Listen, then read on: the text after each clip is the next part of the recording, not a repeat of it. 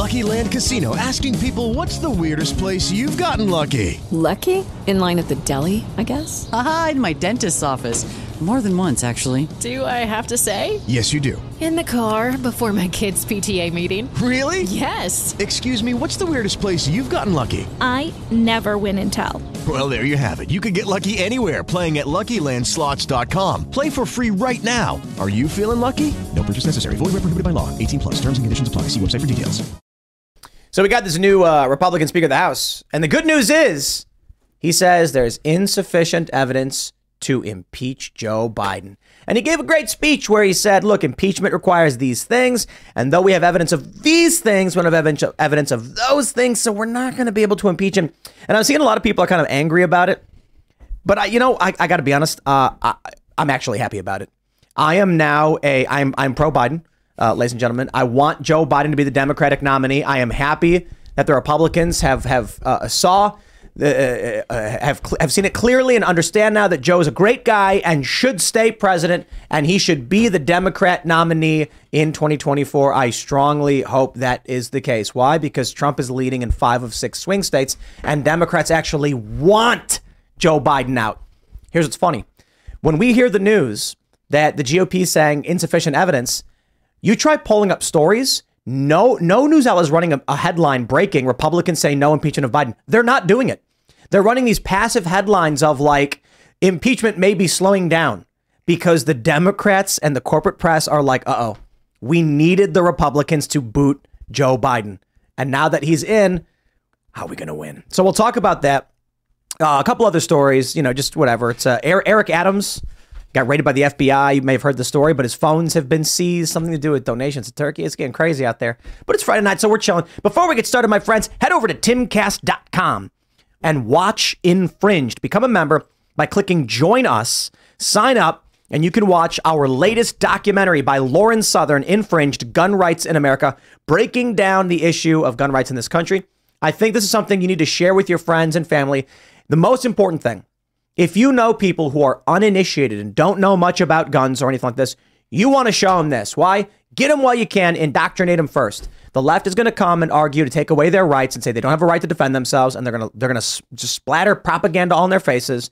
We made this to explain why you need the right to keep and bear arms. Aside from crime, it's fun, but also, more importantly, democide, how governments historically have killed their own people and how these problems have come to be. If we do not remember our past, we are doomed to repeat it. So definitely check us out at timcast.com. Become a member. We also have members only uncensored shows Monday through Thursday. None of those up today, but we do have the members only Discord where you can hang out with like minded individuals and they have their own shows running and there will be an after show in the Discord. So check it out. Smash the like button, subscribe to this channel, share the show with your friends. As I mentioned, become a member at timcast.com. Joining us tonight to talk about this and everything else is Tayler Hansen. Good to be here. Who are you? What do you do? Uh, name's Tayler Hansen, as you said, and I am a field reporter for Tenet Media. Right on. MMMBop guy? I thought that was you. The MMMBop guy too, apparently. Yeah, yes, I get that and a lot. Uh, we did our first episode of the Culture War on Tenet Media on YouTube, so definitely subscribe to that. We're we're we're we're super excited about this. Basically, we're gonna have like this independent media supergroup thing going on. So there's gonna be a lot a, a lot of really awesome content. And I'll just say right now, one of the one of the the best things for us. It's uh, one show a week we're going to be doing with Tenet Media in the mornings, the Culture War. But basically, it's a it's a it's a major cross promotional uh, uh, benefit for all of us. That uh, you know when when uh, Tayler's doing his reporting, when we're doing Culture War, the people who find our podcast or find his reporting, there's there's crossover, and so it's going to be very very beneficial coming into this uh, presidential election cycle. So super excited to have you, man. Can't wait. Hannah Claire's hanging out. Hey, I'm Hannah Claire Brimelow. I'm a writer for timcast.com. You should follow at timcast news on the various social media platforms. And we have the, I don't know what your position is at Trash House Records, but it's Carter yes, Banks. Yes, yes, Trash House Records. Um, Timcast music producer, Carter Banks. Got yeah, lots Ian stuff coming up. Is just gone. I he was talking uh, smack about how he's going to beat everybody in poker and then didn't show up. I was supposed to lift with is him today. Ghosted. Really? Ghosted, man. He's probably playing Baldur's Gate 3. Uh, He was he was live streaming about. Oh, uh, I think he was live streaming about uh, the underground city or something like that. well, you know, hey, whatever floats his boat. We got Serge pressing the buttons. Yes, I'm here uh, on Fridays. Just a new one for me, but uh, I'm excited. It's always good to see you, Tayler. Always. Pleasure. Let's do it, Tim. Here's the breaking headline from the Washington Post. Momentum behind impeachment increase slows under new speaker. Now hold on there a minute. Why aren't they running the major headline of Speaker of the House says no impeachment.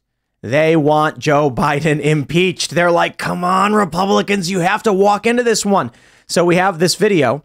Ed Krasenstein, you know him, you love him. He tweets out this video. Let's play uh, play the clip for you so you can uh, hear it yourself as to why he's saying no impeachment at this time. I mean, let this be an open invitation to President Biden. I know the White House is, is recording all this. They're watching what we do here. Here's the open invitation. President Biden, Secretary Blinken, any of the Biden family members and associates, or anyone who seeks to clear their name. Anybody involved in this investigation at all, you can come right here. You are welcome here in Congress to our committees. We on the House Judiciary Committee, House Oversight Committee, Weaponization Committee, the Ways and Means Committee, any of them. Pick your committee, and we'll bring you in, and you can clear your name. Mr. Speaker, we would love to return our full focus to our regular and important work here. But the facts and our sworn oath to defend the Constitution require this inquiry. And I'll, I'll close this with, with, this, and I'm going to bring up a couple of my colleagues who will share their thoughts as well. But remember that Article 1, Section 2 of the Constitution itself expressly states that the sole power of impeachment belongs here to this House. And then Article 2, Section 4 says, listen to the language carefully. It's expressly written in the Constitution. This is not political talking points. We're not making this up. It says in Article 2, Section 4 that the president shall be removed from office on impeachment for and conviction of treason, bribery, or other high crimes and misdemeanors. My friends, I just listed just a small sampling, just the tip of the iceberg of, of the credible allegations and the mounting evidence that shows that Joseph Biden has engaged in bribery schemes, pay to play schemes. This is what the evidence shows. And now for the best part. Here is the quote from the Speaker of the House. There is insufficient evidence at the moment to initiate formal impeachment proceedings against Joe Biden. So, after hearing what he just said, now you have it from the Washington Post as well. You have the tweet from Mike Cernovich. He says, Congratulations, everyone. That's his quote. So, why why the change of uh, why, why why the why the change of pace here? And I think it's fairly obvious. Democrats actually want him impeached and convicted. And the Republicans, like Mike Johnson, previously was saying, yes, look what he's done. We have evidence. We have these checks. All of a sudden, he's saying there's insufficient evidence to, to, to move forward. Yeah, they want Biden to stay. Yeah, it's kind of hilarious that the Washington Post headline is sort of scolding Mike Johnson for being for for not moving forward with the impeachment we all theoretically wanted for a while, but it just goes to show you the DNC absolutely hates Biden. And maybe it's just a 4D chess move. I mean, they know that Biden is the weakest candidate here, and if they can keep in, him in and allow him to essentially ruin the country for as long as he has and the rest of his election, um, you know, I think uh, I think they know what they're doing here. I kind of feel the same way. It does seem like they're they've got all this stuff out in the open. It's pretty obvious that he should be impeachable, but he is not. Hey, they're, they're, they're, they're, not going to impeach him. So this is what the Washington Post says it this way. In a closed door meeting with House GOP moderates this week, he indicated that there is insufficient evidence at the moment to initiate formal impeachment proceedings, according to people who attended the meeting. We'll just go where the evidence goes, and we're not there yet. And then you have from the Hill Four days ago, Mike Johnson has accused Biden of bribery. Now impeachment is in his hands. You see, as he's coming into the speakership, this is what the guy was all about. Now that he's there, what is this, right? I'm not so convinced, right? Uh, uh Mike Cernovich said, "Congratulations, everybody," but I'm not so convinced it's a bad thing. I, I stated this in the intro. I am, I am pro Joe Biden. Let's let's let's keep Joe Biden in there. Hey, he should be the Democrat nominee. Stop. Tim you. is personally campaigning for Stop. Joe Biden right now. Absolutely, absolutely. I, I, I don't understand the argument as to why. I, I mentioned this before when a lot of people were saying, "Why aren't they impeaching him now? Why do they keep saying things like this?" I was like, maybe they're waiting for an October surprise. Yeah. You want to wait? You, look, we're we're a year away from the election. That's an eternity in in, in an election. I mean, judging by metrics on on view counts on videos right? We're going to get a month out. It's going to be nuts. Everyone's going to be watching, eyes glued to everything. You want to maximize the story. You impeach him right now, the story disappears in three months, and then what? Nothing. I'm assuming the Republicans, I assumed they would probably try, they would, they would eh, move for an inquiry and then impeach him some way down the line. Now I'm thinking they're not going to impeach him at all, and I'm all for it. Let him stay. Let it him seems like they're just using him as a like a shield yeah, yeah. scapegoat down the line. Well, and if Biden got impeached and Kamala became president, it actually would potentially set her up for a run for the White House permanently. And I don't think anyone wants that, including the DNC. She's historically unpopular, right. and I think generally it looks like the DNC ultimately wants to run Newsom. And so impeaching Joe Biden gets them a half step closer, but it's not perfect. The RNC knows that ultimately Joe Biden is their best bet because he is splitting his own voters in every direction you can see. And so it it even though the RNC doesn't know who they want to run, it's probably going to be Trump. They know that Biden is the best opposition because he'll avoid debates and the American public doesn't trust or like him. Well, the swing I- I- states are a perfect example of his support right now, and Oh, they're, absolutely. they're not looking good. But I, I just got to say, like, this statement of insufficient evidence is BS. Everyone knows it. Especially, and and if you're a Democrat, you're probably you're you're probably operating under the assumption that the Republicans are lying about their view of the evidence too, because they just put out uh, what is it two different checks? Was it forty thousand dollars and two hundred thousand dollars? Mike Johnson himself claimed that he has evidence of bribery mm-hmm. for impeachment, and now he's walking it back. Okay, round two. Name something that's not boring. laundry? Ooh, a book club. Computer solitaire, huh? Ah, sorry, we were looking for Chumba Casino. That's right. ChumbaCasino.com has over 100 casino style games. Join today and play for free for your chance to redeem some serious prizes. ChumbaCasino.com. No purchase necessary. Where prohibited by law. 18 plus terms and conditions apply. See website for details. This is funny because it's like it reminds me of the beginning of COVID when Republic when it was people on the right being like, wear masks quick. And Fauci was like, you don't need to be wearing masks. And then like within a month, Fauci was like, it's best to wear two masks. And then every, all their conservatives were like, no, you can't make me wear a mask. I'm like, is this is a weird game of Well, cat and mouse or something? Is the question then are House Republicans actually doing a disservice to the American people if they know that he's impeachable, even if it's strategically for the election it's better to leave Biden in, are they doing are they failing in their own responsibilities by not impeaching him, right? I'd say that's, I mean, that's, yes, they're failing in their responsibilities, but if you want to win an election, you got to do things like this. And clearly, we have lost election after election after election. I mean, you saw Vivek tear into Ronna McDaniel on the stage. Oh, it was it was beautiful. It was the best debate performance, uh, de- debate performance I've ever seen. And you know, some people said, "Yeah, but what about Trump?" No, no, Trump had his moments, but Vivek across the board, every step of the way. I would say Trump's key moments, like only Rosie O'Donnell and you'd be in jail, individually as moments, are the best moments of debates. But the sustained performance Vivek had, just ripping the machine to shreds, I think was the best overall. but I was, I was told that Nikki Haley won. Okay. That is true. she won in our hearts and minds, just not in actual reality. She didn't win anywhere for No, me. I'm just kidding. No, I think part of the the thing about Trump is that he just he is a sus- sustained I can't talk tonight sustained performance throughout his whole campaign. Right, there is a personality. People who go to his rallies really feel affected by them. He's able to draw support that way, and I think you see the charisma that Vivek has, and that is potentially great. The problem here is that the RNC's preferred candidates like Nikki Haley and Ron DeSantis can't handle it. They they aren't performing on this level, and the RNC is not willing to recruit and work with someone who has that level of charisma. I want to give a shout out to our friend Ed Krasenstein over here, a, very- a liberal personality on Twitter, who said, It's all theater. It's all an attempt to create these bogus headlines of corruption, bribery, and Biden crime family narratives. That's right.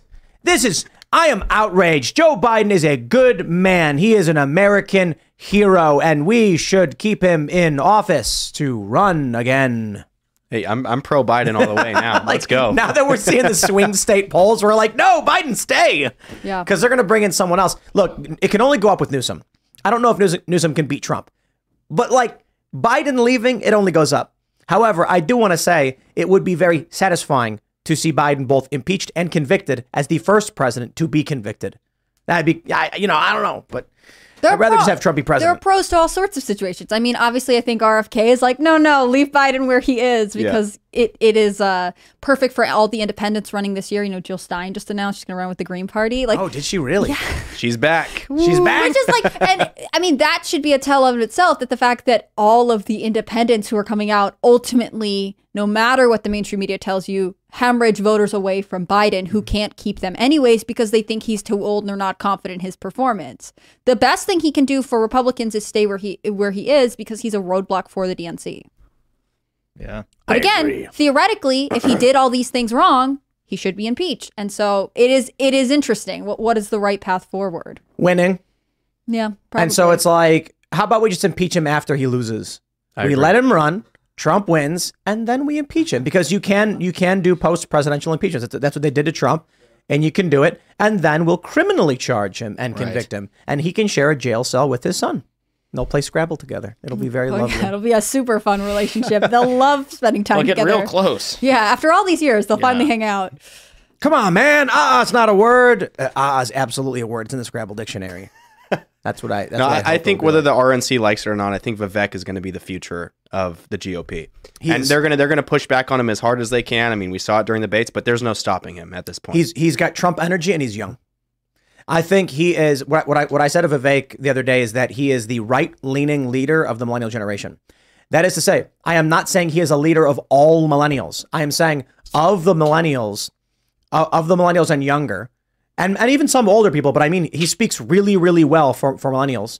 Uh, of those who are leaning moderate to right, maybe post liberal or conservative, this guy is is is on top of all of the issues. I am not saying for each individual person he is the best candidate you that for you and that you would like him. I'm saying he's he he hits a wider base across millennials leaning to the right, and so he is like the front runner for our generation. And I think with a slightly different personality, you know, if he wasn't so willing to be front of stage, he actually would have been uh, an RNC top donor and kingmaker in a lot of ways. He Yep. has the finances and he can spot where certain certain issues are leaning. I mean, he is good and he's well versed because he recognized where there was an opportunity for the Republican for the conservative movement to grow. And if he again, if he if he didn't want to be the person in charge, if he wanted a more backstage presence, he would have been the guy that Ron McDaniels goes to and is like, please, please, please, who do you like? Please give us money to support them.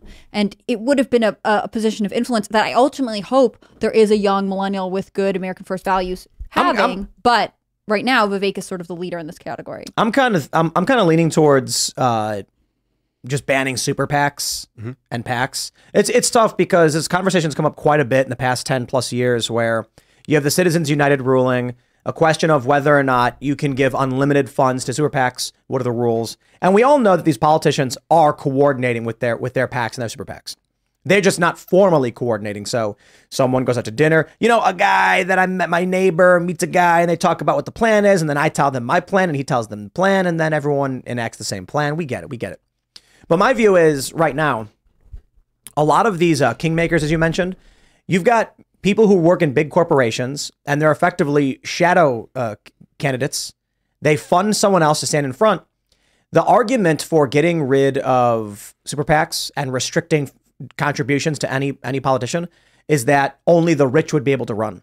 And my attitude is I'm like, I'm like I don't care about rich people. Well, it's already like that. You look at all these Right. people that run; they're all hyper rich. Like they're But all. I don't even care. If you're rich, congratulations. My issue is when some ultra wealthy dude who works in a major pharmaceutical company says, I don't want to leave my $13 million a year job, so I'll just give $5 million to this PAC to get a guy elected who will work for me. Make them have to do it. Mm-hmm. Make them have to re- resign from their positions or hand off the position and then run for their $144,000 a year job. They're not going to want to do it. Or is it 174,000 or 100 what's the, what's the salary? I think it's 174, right? I don't know, whatever. That's my point. I don't know. There's a lot there's a lot of pitfalls there. The argument is you have a right to spend money how you want. If you want to buy commercials, you can. And then people argue all that'll happen is billionaires will buy commercials for candidates. And so it's a it's an issue of yeah, okay, you just don't allow that, but it's almost impossible to restrict because of free speech. You know, if if I want to say, you know, I like this policy, should I be banned from buying ads saying it? That's that's that's a, it's it's it's impossible to actually figure out what the line's going to be in legislating something like this. Yeah, it's really difficult. I think uh, ultimately there's no way to divorce American politics from the influence of wealth, um, and maybe there should be more safeguards in place. I think the the thing that I am most interested in is uh, the way that wealth could influence smaller elections, but we actually see more political donors, even at, at the you know the elite level, become active at the presidential. I would like to see people who have the money, like maybe there shouldn't be super PACs, but either way, in the current system that we have, wealthy donors hopefully would be more active on a local and state level, and not just only come out every four Well, years. Well, the donor class is always going to exist. There's really nothing you can do to stop the donor class from giving people money. Mm-hmm. I want to I want to jump to this story from NBC News. I love this. How the GOP muzzled the quiet coalition that fought foreign propaganda. Ooh, that sounds like the GOP's up to no good. What's this all about? the FBI put a pause on briefings with tech companies due to an ongoing lawsuit, adding to a broader breakdown in a system meant to guard against influence operations and to ensure election integrity. I don't buy it for a second. These people are evil as evil can be. But let me read you the opening paragraph. A once robust alliance of federal agencies, tech companies, election officials, and researchers that work together to thwart foreign propaganda and disinformation has fragmented after years of sustained Republican attacks. Man, just reads like propaganda. This Republicans is are so mean to the FBI. They just are ruining So, their an lives. illegal and unconstitutional conspiracy between intelligence agencies and tech companies to silence the opinions of American citizens has been thwarted. And they're crying about it. Mm. You know what's really funny? When these things happen, the one thing you got to do is look to who gets laid off. What's this? Around the same time that NBC is reporting the fracturing of this government coalition, there's a bunch of layoffs being reported at various digital media outlets. I wonder why that is.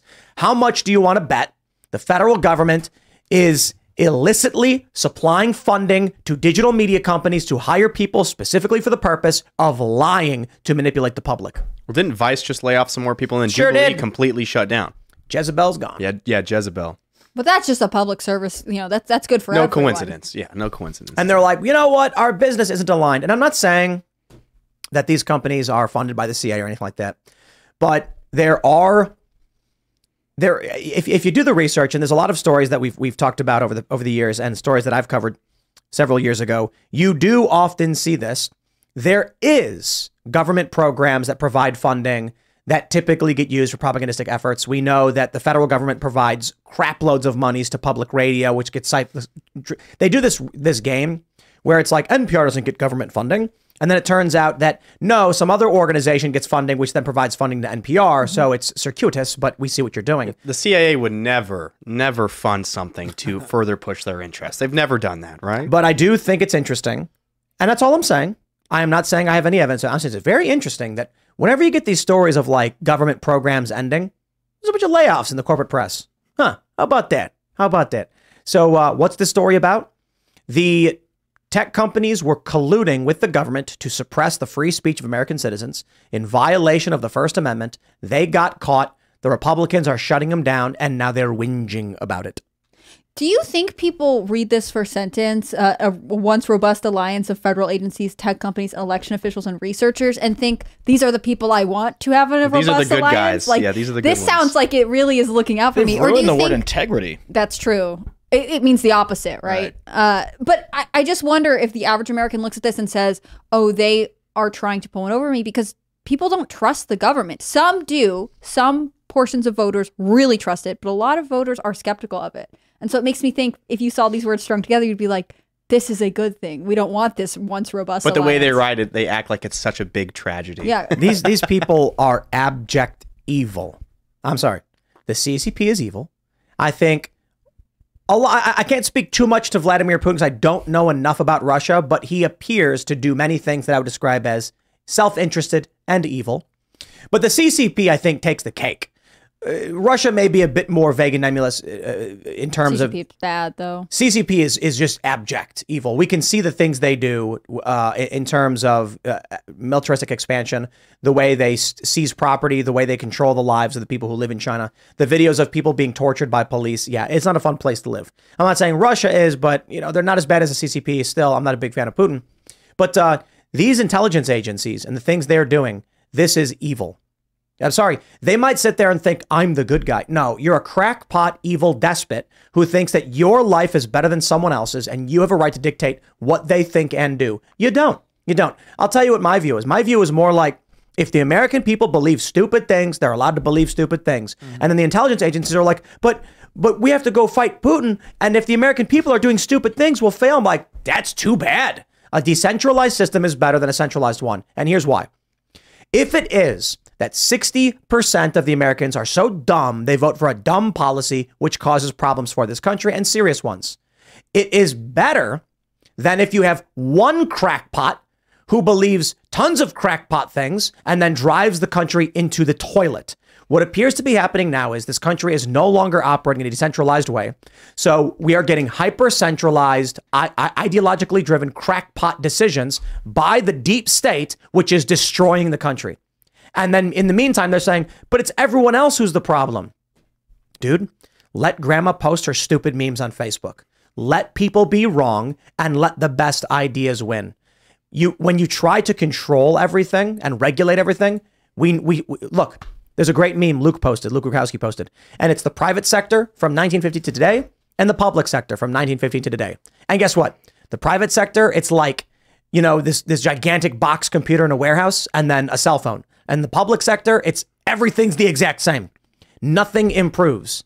What what these people do is they're they're stuck in this stagnant reality where they can't adjust to the changing world and they think that the prop the, the solutions are going to be 50 year old solutions they think that they have to control the minds of the american people but this stagnates our ability to solve our own problems so how about you let grandma post her memes you shut up and we'll vote for who we want to vote for because we would be infinitely better off if donald trump won in 2020 than where we are today with a cr- crippled economy on the verge of World War III. Hey, y'all lost the Ukraine war. I don't even think Putin would have invaded if Donald Trump was president. Here we are. Next thing that's going to happen is China's going to invade Taiwan, and Joe Biden's going to go, "Oh, come on, man!" And if Donald Trump was president, at the very least, these things would be happening slower. But I also think they probably wouldn't be happening at all. Well, you see, you see this the parallels between how sensitive the CCP is about controlling information and about criticism within their own country, and it's almost like America is.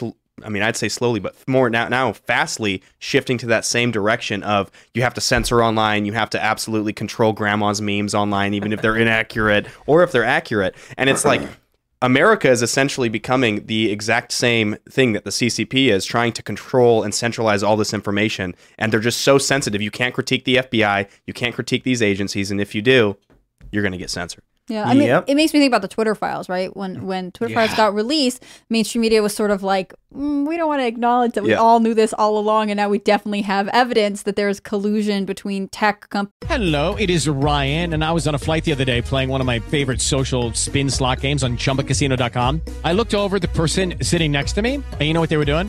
They were also playing Chumba Casino. Coincidence? I think not. Everybody's loving having fun with it. Chumba Casino is home to hundreds of casino style games that you can play for free anytime, anywhere, even at 30,000 feet. So sign up now at chumbacasino.com to claim your free welcome bonus. That's chumbacasino.com and live the Chumba life. No purchase necessary. VGW Group. Void were prohibited by law. See terms and conditions. 18 plus. companies and federal agencies. And instead, n- late, later, they're like, how could you guys ruin our awesome relationship that we're actually very proud of? It seems like such a strange world, and the American voter is just expected to to go along with it, right? I I think that's the most insulting part. Communism. They didn't expect Elon Musk to buy Twitter. Oh, yeah, I know it's Figure it amazing. It's a fun plot twist. I, and and and Vijaya was crying, and I bet she cried a lot. but but not because it's like, oh no, an evil man is going to make hate speech. No, because she's like, he's going to find what I said, and that's what happened. And then you know, here's here's the crazy thing too. I wish that Elon just dumped all of it. Oh yeah.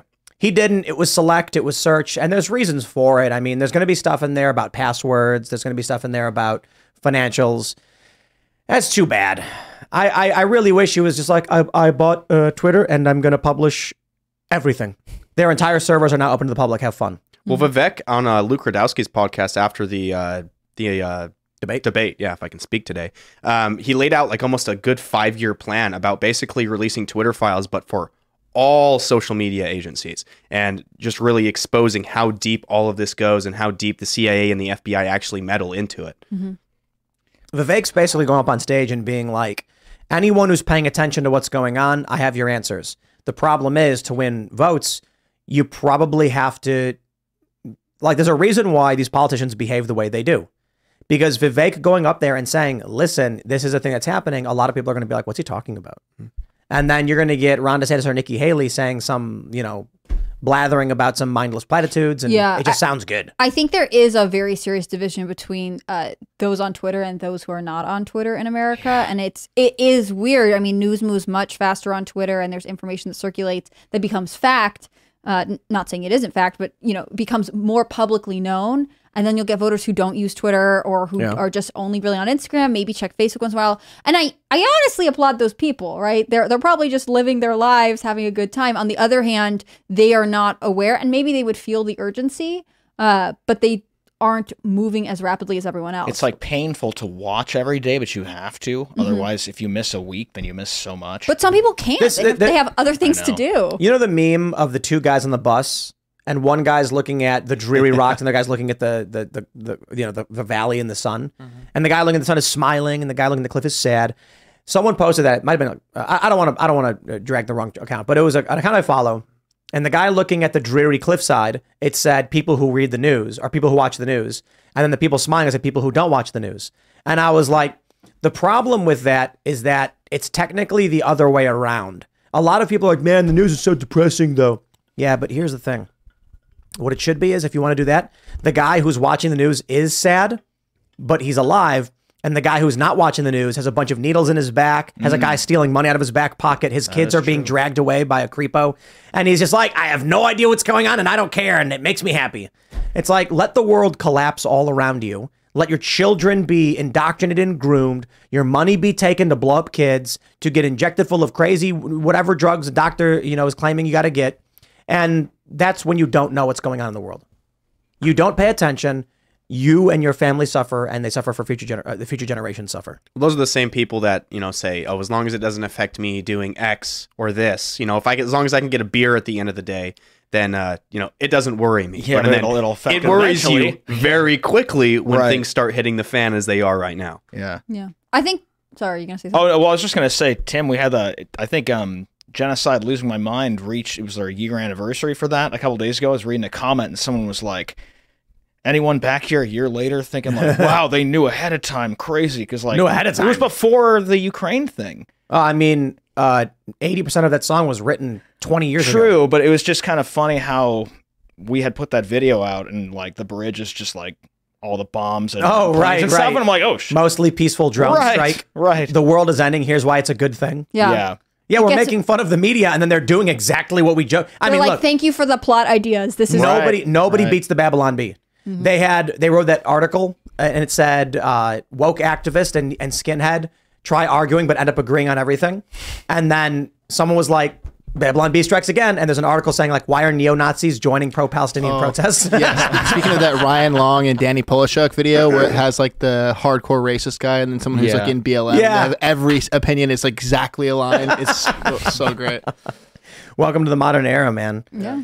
What a crazy time to be alive. It I is a crazy time to be alive. And I think that's the thing that I love about people who don't really engage with the news is like they've got enough on their plate. They they can probably tell you everything that's going on in their hometown, in their office. They know everyone's birthday because their brain is not occupied with trying to keep up with everything. I think it's important to be engaged and be aware. On the other hand, I'm sure people who are obsessively following the news miss all kinds of things in their personal lives. You have to have a balance of these things. Let's jump to this story from the American Survey Center. It looks like it's uh, American Enterprise Institute. Generation Z and the transformation of American adolescence. How Gen Z's formative experiences shape its politics, priorities, and future. And I need only throw it to Matthew Yglesias so we can give you the breakdown of what they of the one of the most important things they found. Lo and behold, my friends, Gen Z support for same-sex marriage drops from 21 from from 2021 to 2023. In 2021, Gen Z 80% supported same sex marriage. Today, it is 69%, lower than millennials, higher than Gen X and higher than boomers, but lower than millennials. Now, that's really, really interesting. Millennials' approval for same sex marriage went up, Generation X went up, and boomers went up, and Gen Z went down. So, what Matthew Yglesias says is that it's probably a fluke. However, he goes on to say, I, I do think we now have a good amount of evidence that Zoomers are going to be more conservative than millennials. But this particular finding is just really fishy. Sure, that may be, but the data shows it. And we have that uh, uh, right now. But we can see that there's, there's, there's, interestingly, I'll tell you exactly why I think this is happening. Take a look at this Gen Z's unique teen experiences. Percentage of Americans who report participating in or experiencing the following in their teen years Gen Z, regularly attended religious services, 52%. Millennials, 58. Gen X, 64. Boomers, 71. Gen Z is down in religious experiences. Had a part time job, 58%. Millennials 70, Gen X 79, Boomers 82. Had a boyfriend or girlfriend 56%. Once again, Millennials 69, 76, 78. Drank alcohol or smoked pot uh, or cigarettes occasionally. Gen Z, absolutely not smoking and drinking. And then felt lonely or isolated 61%. Millennials 57, Generation uh, X 44, Boomers 36. You want to know why it is that Gen Z probably had a huge pushback against same sex marriage in the past two years? It's, ex- it's laid out exactly right here. They are lonely, they are isolated, they don't have significant others, and they're feeling like this weird neo woke, whatever you want to call it, world, this cultural world is causing them relationship problems they don't see in the older generations. Mm-hmm. So interestingly, Gen Z looks to millennials, Gen X, and boomers, and they're probably thinking, how come they were able to do it? What's going on today is bullish and it sucks. Mm-hmm. And then the old generation who has it are like, we should be more accepting and progressive, causing problems for the young people. I also think outside of all of this, the biggest and most important component here is liberals don't have kids. And 20 years ago, when Gen Z was being created in passionate lovemaking, more conservatives had kids than liberals. And that means there are more Gen Z conservatives than liberals. That's Well, that's conservatives weren't killing matters. their kids at mass But that's rates what I mean. liberals do. Yeah. the lib- liberals not only don't have kids, they abort their kids. They're now getting into uh, practices which can result in the sterilization of their kids. Conservatives are still having less kids for sure. But I, I tell people when they say, oh, indoctrination, and I, I, it doesn't matter. It doesn't matter because two, two reasons. One, more conservative kids, no matter what, means more conservative future, no matter what. There's only so much indoctrinating can do, and it can convince people, it can change people, but it can't be as pronounced as literal biological reality of mm-hmm. human beings who are created in conservative spaces. So, that, like, the indoctrination needs to take place in areas where the left has control or is taking control. But conservatives are pushing back in the culture war, which means they're losing. But more importantly, the one of the most important things outside of biological reality is the economic reality. Even the child of a leftist family is now wondering why it is they can't find a boyfriend or girlfriend, they can't find a job, and they feel so lonely. Mhm. And they're looking around them and saying, everything we have is worse than what it used to be. And so you're going to get people who are going to keep saying return. Well, but with I- the V, you know what I mean? I love this chart because it just tells you the baby boomers were out living life and then we restricted lockdown and plugged in Gen Z. I mean, every generation here got progressively more online and Gen Z was the first generation to live through a lockdown because probably look- look- more of them. look- no, but I- these these experiences, the culture, the community are really valuable things. They shape who people are. And so the idea that Gen Z is worse off is because they are actually isolated, right? Right. They are unhappy. And so Go they're looking church. around and saying, we talked about this once, the fact that Gen Z, especially you'll see it on TikTok, they're uh, obsessively trying on different fashion trends from the, from decades before. And they're saying, we wanted what you guys had. We're trying to find what this is. They want the baby boomer life where they can go out without their cell phone and go get, you know, drunk in the woods with their teenage friends or whatever Yeah. kids did because they can't do these things because their life is perpetually online and they have no social community. When you I see have- how have the answer. cancerous the dating pools are nowadays, Yeah. too. Oh, it's this, insane. This not had a boyfriend or girlfriend. I'm sorry, but the baby boomers didn't have the situation situationship. You know what I mean? Like Yep. they actually Yeah. did Yeah. something about it. I, I have the answer for Gen Z. Listen, if you if you are wondering, go to church. It's crazy. I did not. I went to church when I was a kid. Stopped going around twelve. Never went again. But I am telling you, it's not about just like some faith in God or anything. It is about being part of a community hmm. that looks out for each other. And if you don't want to do that, that's fine. You need to find a community and build one up. See, the issue is for the boomers, 71% were going to religious services. So, of course, they they were able to have a boyfriend or girlfriend. Of course, they did not feel as lonely or isolated. Surprisingly, they drank and smoked way more. And this is pot or alcohol or okay, or cigarettes. So they're probably all smoking cigarettes to be fair. But the the reality is when you look at this chart, religious regularly attending religious services means they are constantly in a social environment. And Gen Z less likely to do so. Mm-hmm. It was crazy. I saw this video. Went viral like a year ago of this moderately attractive, like 24 year old woman talking about how she was basically an incel. She stayed at home all day. She had no boyfriend and she posted things on the internet. And I'm like, that's weird. Like I, I can understand that for a 24 year old guy who does not know how to do these things, but I was like surprised to learn, man. Even for young women, they're experiencing many of these similar things because it's not about whether you're a man or a woman for the most part. It's whether or not you know how to socialize or you are a terminally online person. Mm-hmm. It's almost hmm. like skewing gender roles is a bad thing for dating.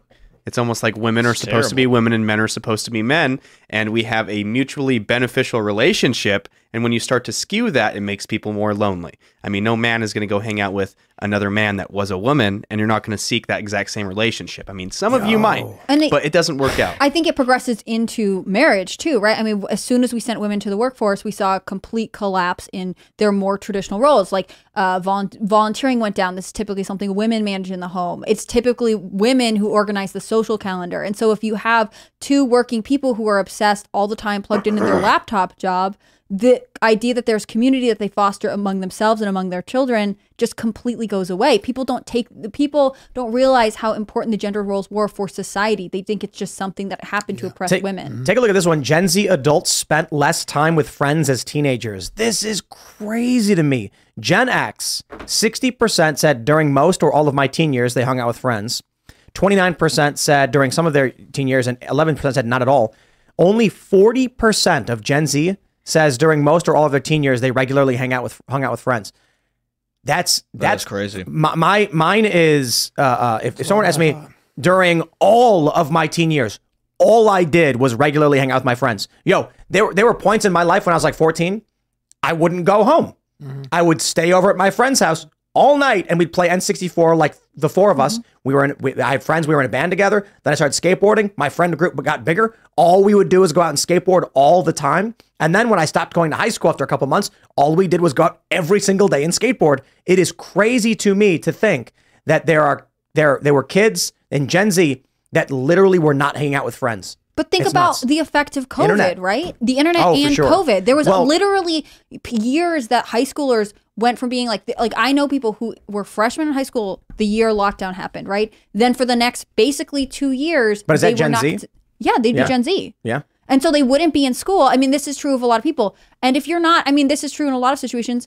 You have to start making friends too in order to maintain friendship. So if they never got that introduction, especially during this age where socializing is actually something the brain desperately needs to practice, then you are chat it's more challenging to make friends it gets more comfortable to stay online and talk on anonymous you know internet forums whatever else the internet is good in a lot of ways but ultimately i think a lot of people have been using it to avoid practicing normal social skills that baby boomers just did because that was how we operated as a society This is crazy. Take a look at this. So, uh, influence on parental education. Kids who had two parents were more likely, substantially more likely to take private art or music lessons, play in a competitive sport, regularly attend religious services, and substantially less likely to drink alcohol, smoke pot, or cigarettes occasionally.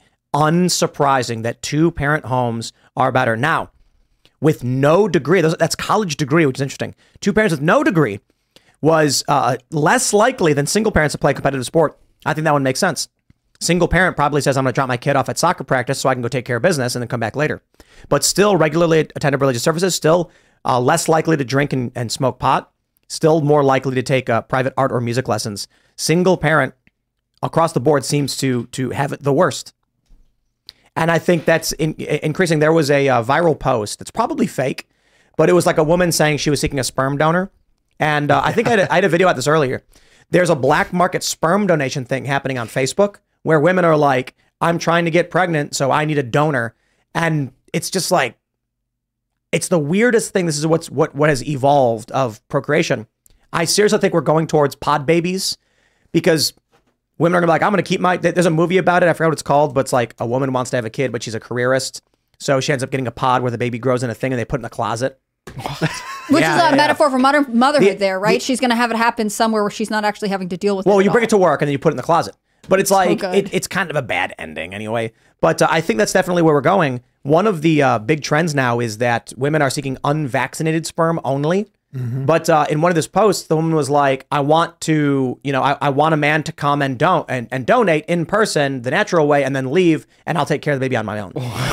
this means that baby has only a mom. Mm-hmm. This is a recipe for disaster for society. target sells insemination kits now What? Yes. What? Yes, breaking news from me on air. Yeah, they sell it next to like all of the like sexual care items, you know, tampons or whatever else, and condoms. Since This is- when? I don't know since when. I just noticed Men don't a know about these things, I guess Next to condoms, it seems counterproductive. because it's all like the aisles are near each other. I'm not going to talk about my shopping habits, but you know, like the thing is, if you're trying to buy any kind of care item for women, they'll put them next to like whatever. It's saying you don't need men for this. This is not something you need. I mean, theoretically, it's it could be um, an ode to the same sex community, right? They're saying young lesbian couple, we have something you are looking for. How empowering. for. You don't need to get it from crap. Jeff Bezos. That on the Target website, at home insemination set. Yeah. And they've got a they've oh man, there's a picture of a woman holding some uh you know with the thing on Target. on Target. I I can't I can't show this image on YouTube. Oh. Guys, don't worry. Carter looks it up. He's like, oh my wow. god. I got to see this. I would uh, I would display it on screen if I was allowed to on YouTube. Look, I think having children is great, but I think this Oh, is a weird no. way to oh my god. you saw it. Way Such too a Friday much. show. Are you serious? I'm imp- Oh no, there's oh oh my god. There's a photo of the woman you of like there's a like a, a how to do You it. guys have looked at this way more than I have. it's on Target's website. This is website. concerning. I just saw the box in the store. Oh, there's a how-to. Good. Yes. Yeah, one of there's the like photos step-by-step directions. One of the photos shows a woman's legs on the bed with a hand coming down with it, and it's full. And wow, I yo, stopped Won't be the full full. for long. we, it- we, we that that video where the scientist is walking through the room, there's all the babies in the pods. We're almost there. They oh. grew that goat or whatever that lamb in the bag, right? So we are getting really close to being able to grow life in bags. I mean, no, no, I'm sorry. We can already do it. The question is, will the government allow people to grow humans in that movie where they grow babies in, in the pods? They they passively uh, uh, uh, this you know you know why the movie was bad. Spoiler alerts, everybody. Just, I'm sorry. The movie was bad because they did not explore the ramifications of pod babies. It was just about people who had a pod baby. The issue is, at one point in the movie, they're like, um, "My child was born through your services. He doesn't dream," and they never answer what this is about. And I'm just like, perhaps it has no soul or something like that. I don't know. But is that sort of what they're saying, right? People who are trying to outsource av- having to carry children are also not actually that interested in the children that they create. They don't care if they can't dream. They might raise it as a red flag, but ultimately it's about themselves. Well, it's almost What- like a what's feeding trophy. That, that that's how I mean I feel like childbearing in general is going, especially when you have like the same sex couples just buying kids now. It almost just seems like a trophy at this point, and they're less caring Oh, about man, you know yeah. having a mom and a dad in a traditional family. and Sorry, we just- have to ignore the, the middle school half Well, the it's so table. bad. It looked like a COVID test of some kind, and it was like all of a It's sudden uh, it was like, it's a, it, it's it's like a jelly. You know those things they used to put the jelly in the jelly donuts. Yeah. I hate it here. This is gross. Jelly donuts You brought it forever up. ruined. next up, true. Target We're- selling we- the listen, sperm hey, too. Hey, hey, we are we are talking about the struggles of Gen Z and how they want to have families and why their policies are changing. And you mentioned Target selling at-home insemination But kits. isn't that weird that we Target men is did like not bring this up. it's weird to me that Target would be like, well, let's just embrace the fact that we actually don't care if children have fathers present. We're just trying to see that there this is this you can have a child and we don't really care what happens. Like I just I think, you know, your your family planning business is your own, but I think ultimately we would like a culture where it wasn't just widely accepted that we expect the family unit to be broken. I'm calling it now. At all like these pride rallies and stuff, you're going to start seeing Target insemination kits being given out. You're going to see it in a few It years. does seem Probably like at the logical next step. No, but I mean, this this is the other thing. Like, you know, way I think in like 2012, Pew Research released a study saying that the children of same-sex couples ultimately are not as they don't thrive the way children of heterosexual couples do, and this always makes people mad, right? Because they're like, "How dare you question the same-sex community?" Yeah. Uh, but ultimately, you can't live in a universe where you acknowledge that same-sex parents are not the same as heterosexual parents, especially when we know father fatherlessness is one of the main reasons that children struggle with. You know, like women are more likely to experience teen pregnancy if their father's not home. Men are more likely to be incarcerated if their if their father's not in the home. Well, the, the violent rates, especially too. Mhm. Children tend to be significantly more violent if they're raised in a single person household with just a mother. Yeah. And there's no coincidence. I, mean, there was that first grader who brought his mom's gun to school and shot Yeah. his teacher. Oh yeah. He's he's raised by a single parent. It's not to blame her for anything. But Well, a single mother specifically, right? Yes. Mhm. So my my question when we were talking about With the Lucky Land slots, you can get lucky just about anywhere. This is your captain speaking. Uh, we've got clear runway and the weather's fine, but we're just going to circle up here a while and uh, get lucky. No, no, nothing like that. It's just these cash prizes add up quick. So I suggest you sit back, keep your tray table upright, and start getting lucky. Play for free at LuckyLandSlots.com. Are you feeling lucky? No purchase necessary. Void where prohibited by law. 18 plus terms and conditions apply. See website for details. this on the Culture War podcast was are we not tracking for the uh, detrimental effects on single father families? So I'm wa- I'm, I'm wondering if single father ch- children raised by single fathers do better than single mothers. But but better and by what metrics? So what we find is uh, in education and less likely to commit crime, less likely to do drugs. Are we checking mental health and social well-being along with that? Because I I, I, would wonder this based on just like a, a general biased view of women tend to be more focused on social issues. Men tend to be uh, uh, women. Women are subjective. Men are objective. So when you have a, a mom and a dad, the dad is the disciplinarian or he's the tough guy, he's the leader, but the mom is the nurturing and the caring and the social. Mhm. So my question would be, would we be able to track uh, um, over large populations that if a child is raised only by a father, they're less likely to be emotive, artistic, creative, but more likely to be disciplined and you know uh, uh, not doing drugs and stuff like that. I, I, I don't know. I, don't know for Seems sure. like it would check out. I think- but but I'm saying like we don't actually have studies that track these things because we are concerned as a society with are they committing crimes and going to jail because we got to pay for that. Mhm. If someone's like I'm into math and not and not literature, Yeah. it's like okay, well we don't really care. You're allowed. So that's why we say you know single father uh, uh, families do better than single mother. But then I think for the holistic human experience, without in either capacity is going to be bad for us. yeah, I think you need both, and that's I think that's ideal, right? I mean, Traditional family W. it, it's just You don't need two good. of each. I mean, I have heard that, and I, I don't want to say this with so much confidence. But I had read once that having like children whose moms stay at home with their young uh, read earlier. Like I've I've read that there are benefits to that, but you're right. Ultimately, are they, you know, having children as children and do, are they going to jail is sort of something we're measuring more more intensely because it has a, an effect on the taxpayer. Hey, Uh, man, this is really interesting right here. Nearly half of white Gen Z women are liberal, but that is the headline I would not use. Percentage of white Americans who are liberal. The majority of white Gen Z are conservative. The majority of white millennials are conservative. The majority of uh, uh, white Gen X and boomers, the majority across the board for white people in this country, they're conservative. That's really interesting. So, Gen Z, only 28% of Gen Z males identify as liberal. 46% of Gen Z women identify as liberal. Hmm, I wonder if they're saying like liberal within like the confines of the, the traditional liberal, liberal and conservative, or if they're saying like, oh, I don't want to call myself liberal because I consider myself leftist. I wonder if that's part of it. I don't, I don't know how much that would actually sway the information. Maybe you'd have to go into the cross tabs, look at the Um, sure, questions, for and, sure. and get- but, but that is a good question. Oh, I love this. Gen Z and millennials were less trusting of political leaders growing up. Nice. And still to this day. nice. Good work. Look at that. Good work. Millennials and Gen Z equally based on whether That's or not we should trust politicians. Yeah, I saw that. It needs to go lower. It needs to go lower for sure. Sweet, sweet silent There's generation. like three. Look at yeah, look at them. Yeah. They're like, I just believe everybody. They had no access to the information that we have now. Yeah. This is the problem with the silent generation watching their MSNBC. They're like, but mm-hmm. Joe Biden said it's true, so it is. It's like, and he would not lie. He is the president Yeah, of the for- United States. Mm-hmm.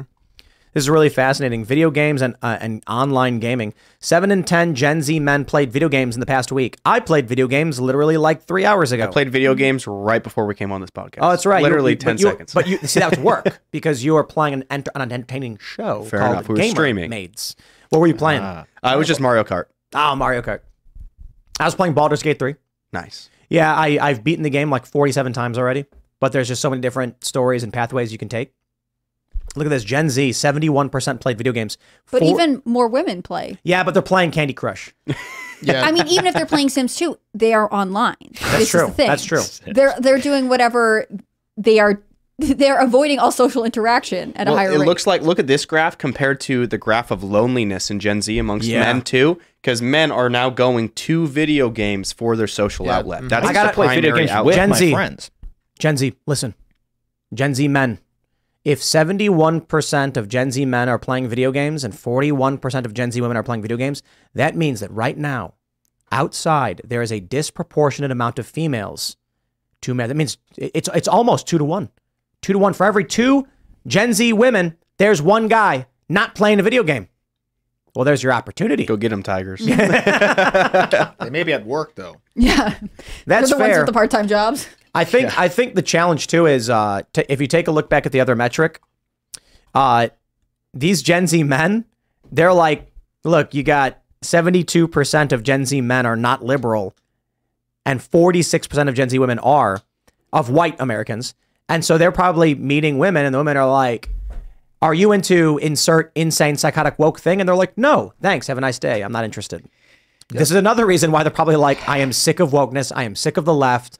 Yeah, everybody's crazy. Dude, that's why you see the, this like this new thing about passport bros. You know, leaving the Yup. country is because of Yup. this. It's because they can't stand it. I know that from personal experience. It's like you Passport bros, Oh, it's dude. it's, What's it's mean? reality. It means that you leave and go to like say Cambodia or Thailand or Japan, for instance, to go and find your wife because you can't find anyone. Here I that you mean, like. yeah. Back in the day, we called them mail order brides, you got them from Eastern Europe. True. They still exist. I will tell you this right now, though. Uh, Gen Z women are gay. But Or they think they are. They least. say the that for majority- sure. They definitely the majority. claim to be. They're I mean, I, treated I, as I, such. I, I meant that literally. The study Look, says right the- here the one in three Gen Z women identify as LGBT. That's and they just wonder so why the dating pool is It's true. absolutely Right. ruined. It's so weird. But hold on, gentlemen, gentlemen. If women are playing video games, and that means outside, it's nearly two to one for every. You know, it's not necessarily that they're. It's that they played a video game in the past week. I get it. I get it. But my point is, if a third of Gen Z women are LGBT, that means for these dudes, there should be tons of ladies out there, and you know, a great, a great opportunity for you. Yeah.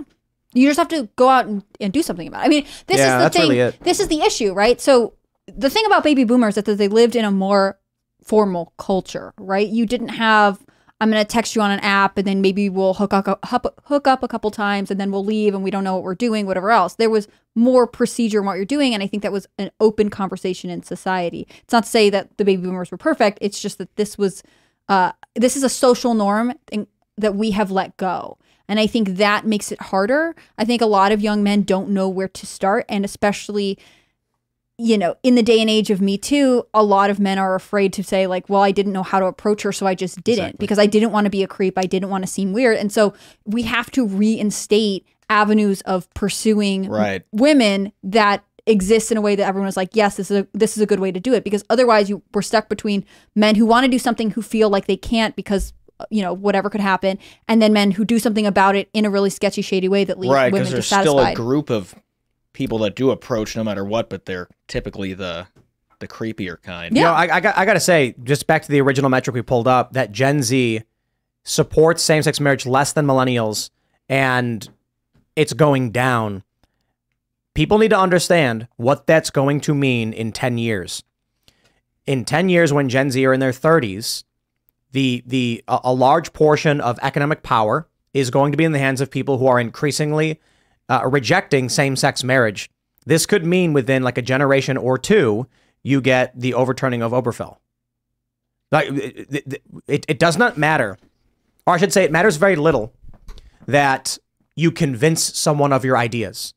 It matters that young people are growing up with the ideas and then eventually take over the economy. See, a lot of people seem to think that a lot of what's, what what goes on in politics is we're in a constant battle of trying to convince someone to agree or disagree, and there's people in the middle being like, "Well, I just don't know."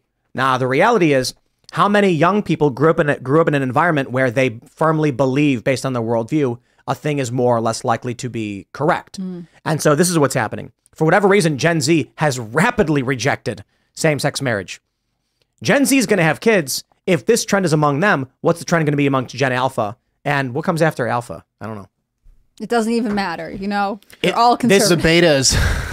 But here's, here's what's fascinating. Um, It was 2018 when we saw that Gen Z was slightly more conservative in certain areas. And now it's being Yeah. replicated years later in different ways. I'm telling you, man, it's going to get, I, I, I can't see the liberal liberals on the left winning the culture war in the long run. I just, and this, it's funny because I've been saying it and now we've got more data aligning to my, my, uh, uh, my view of what's going to happen. if winning generational support is a long-term game, do you think that the left got too confident that they pushed the envelope too mm-hmm. far. Initially, they said, "Oh, just don't go to church and maybe you know let." Let you know people marry each other, and now they're like, and also erase gender, and that was like Yep. one I- step. I, think far. I think the gender is really what's the whole gender confusion and everything that they've been pushing so hard down everybody's throats. I think that's what's going to tip the scales in the long run. I think in general, life sucks for Gen Z. Mm-hmm. Yeah. And it's not so much that it's, um, you know, I made a video talking about how it's entirely possible to succeed, but it, it, it doesn't, life is not always going to be easier for you. A lot of people look at boomers and like, they had it so easy. I should have it easy. I don't know. You should go start from scratch in the woods. You ever watch that Ancient Technologies channel? Learn to build a mud hut and survive off nothing. There's a lot of great things that are handed to you, so it is what it is. Not everybody's going to be rich. But I do think Gen Z is struggling with depression. They're struggling with, uh, uh, like we already saw, loneliness isolation and they're going to blame the structures that were created by the generations before them. But interestingly, they're going to want back what the boomers had, which is kind of crazy. Yeah. What was the percentage of boomer women who identified as LGBT? Oh, it's non-existent. Three percent. So Three. probably- Hey, things are looking Wow. up, guys. Things are looking and up. how much? How much of this three? is Gen Z women just saying that because they think they need to fit in? Yeah. Yes, a lot of it is so Even so, though, that may be a reason why these, uh, like the, the dudes are so pissed, and they're like, "Yeah, we don't want this because that's lowering our dating pool by like seventy percent." I think dudes want wives. They do. Well, it's almost Why like it's in our them, inherent right? nature Right. to seek the opposite sex. It's like literally how we're hardwired. And now that the dating pool is so skewed and so messed up, men don't have anywhere to go. And that is Yeah. uh, ultimately going to build frustration until it hits a breaking point. And I think these graphs pretty much should Take a look at this that. one. Most Gen Z men say they are not feminists. Nice. good. Yeah. Interestingly, Gen Z males and Gen X males are comparable. Guess what, ladies and gentlemen? Which generation created Gen Z? Gen X. Gen X did, yeah. So I can't tell you why Gen X created a whole bunch of feminists babies, uh, female ones, but the dudes are comparable to their dads. Isn't that crazy? The It's thing probably- is, sorry, you go. I was going to say it's probably the shift in the workforce of women becoming the the boss girls. I, that's probably the shift with the feminism. I think that's part of it. Also, every generation of women, like the majority, identify as feminists, and so they think they're doing the right thing. They think they're doing what their moms want them to Well, do. most of them didn't and even I know wonder what if feminism change. means. No, Here's the yeah. funniest thing Gen Z women are most likely to report being treated disrespectfully by the opposite sex. I don't What believe shock. this has a re- this is related to being disrespected. I think it's related to the hyper wokeification and expectations. So when you have that video, five hours of walking through New York as a woman, and quite literally a man saying "Hi" is considered sexual harassment. Yeah. women are going to be like, mm-hmm. "I was harassed today when a guy waved to me." Also, they they all said they're lonely and they're not interacting with anyone. They don't hang out with their friends. So when are they being Yeah. spoken to inappropriately? Right. Perhaps on the video games online, In Call they- Duty. Definitely on video anonymous, games, and there's no social check to say you can't you can't talk to women that way. well, and if you've ever played Call of Duty and been in one of those game chats, that's kind of the whole point. Yeah, seriously. so I, I think they should interact with real men in real life and see if this is the same thing.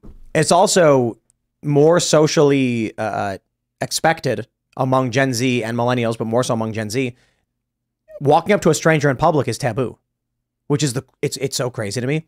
Even for millennials, a lot of people think it's very difficult to walk up to a stranger and talk to them.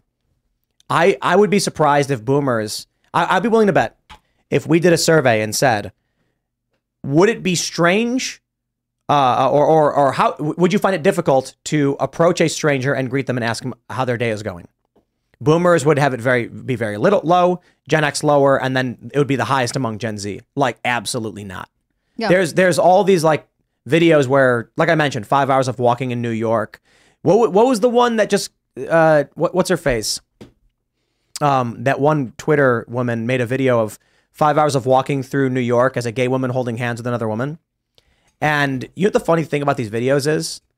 All of them, they only ever show black people.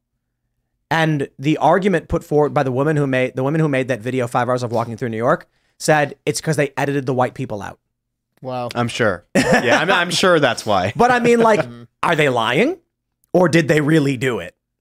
I Because like, it- you you can say I'm sure, but I'm kind of like, either way, it's bad. I don't Yeah, know. right, even if they pick which one that. you think is It's like, bad. oh, I because it wasn't Are you saying that entertaining, they, 'cause they didn't like- say anything? They're They're saying- intentionally trying to be racist, mm-hmm. or, Or they're saying we edited the white people out because they didn't do anything. so there Right. was no, nothing no, no, no. She said that She said something like white men did harass her, but they removed it from the videos for some reason. So either she's What the racist or the white people didn't harass her, and so Right. So it's like, hey, look, look, look, look. If her argument is that she's a racist, I'm willing to accept that she's a racist and she made racist propaganda. Sure. Like whatever. I mean, fair enough. didn't the work point on it is, at the look, time.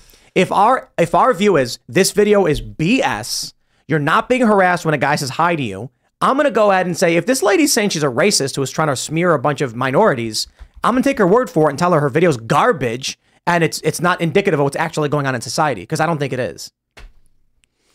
Yeah, I, I the the five hours of walking in New York thing was so weird because people showed it everywhere, and they're like, "It's so crazy to be a woman," and be like, "Really? Like this is it?" I feel like it's not. It was hard for me not to believe that that video was edited. Some of it was she had to creepy.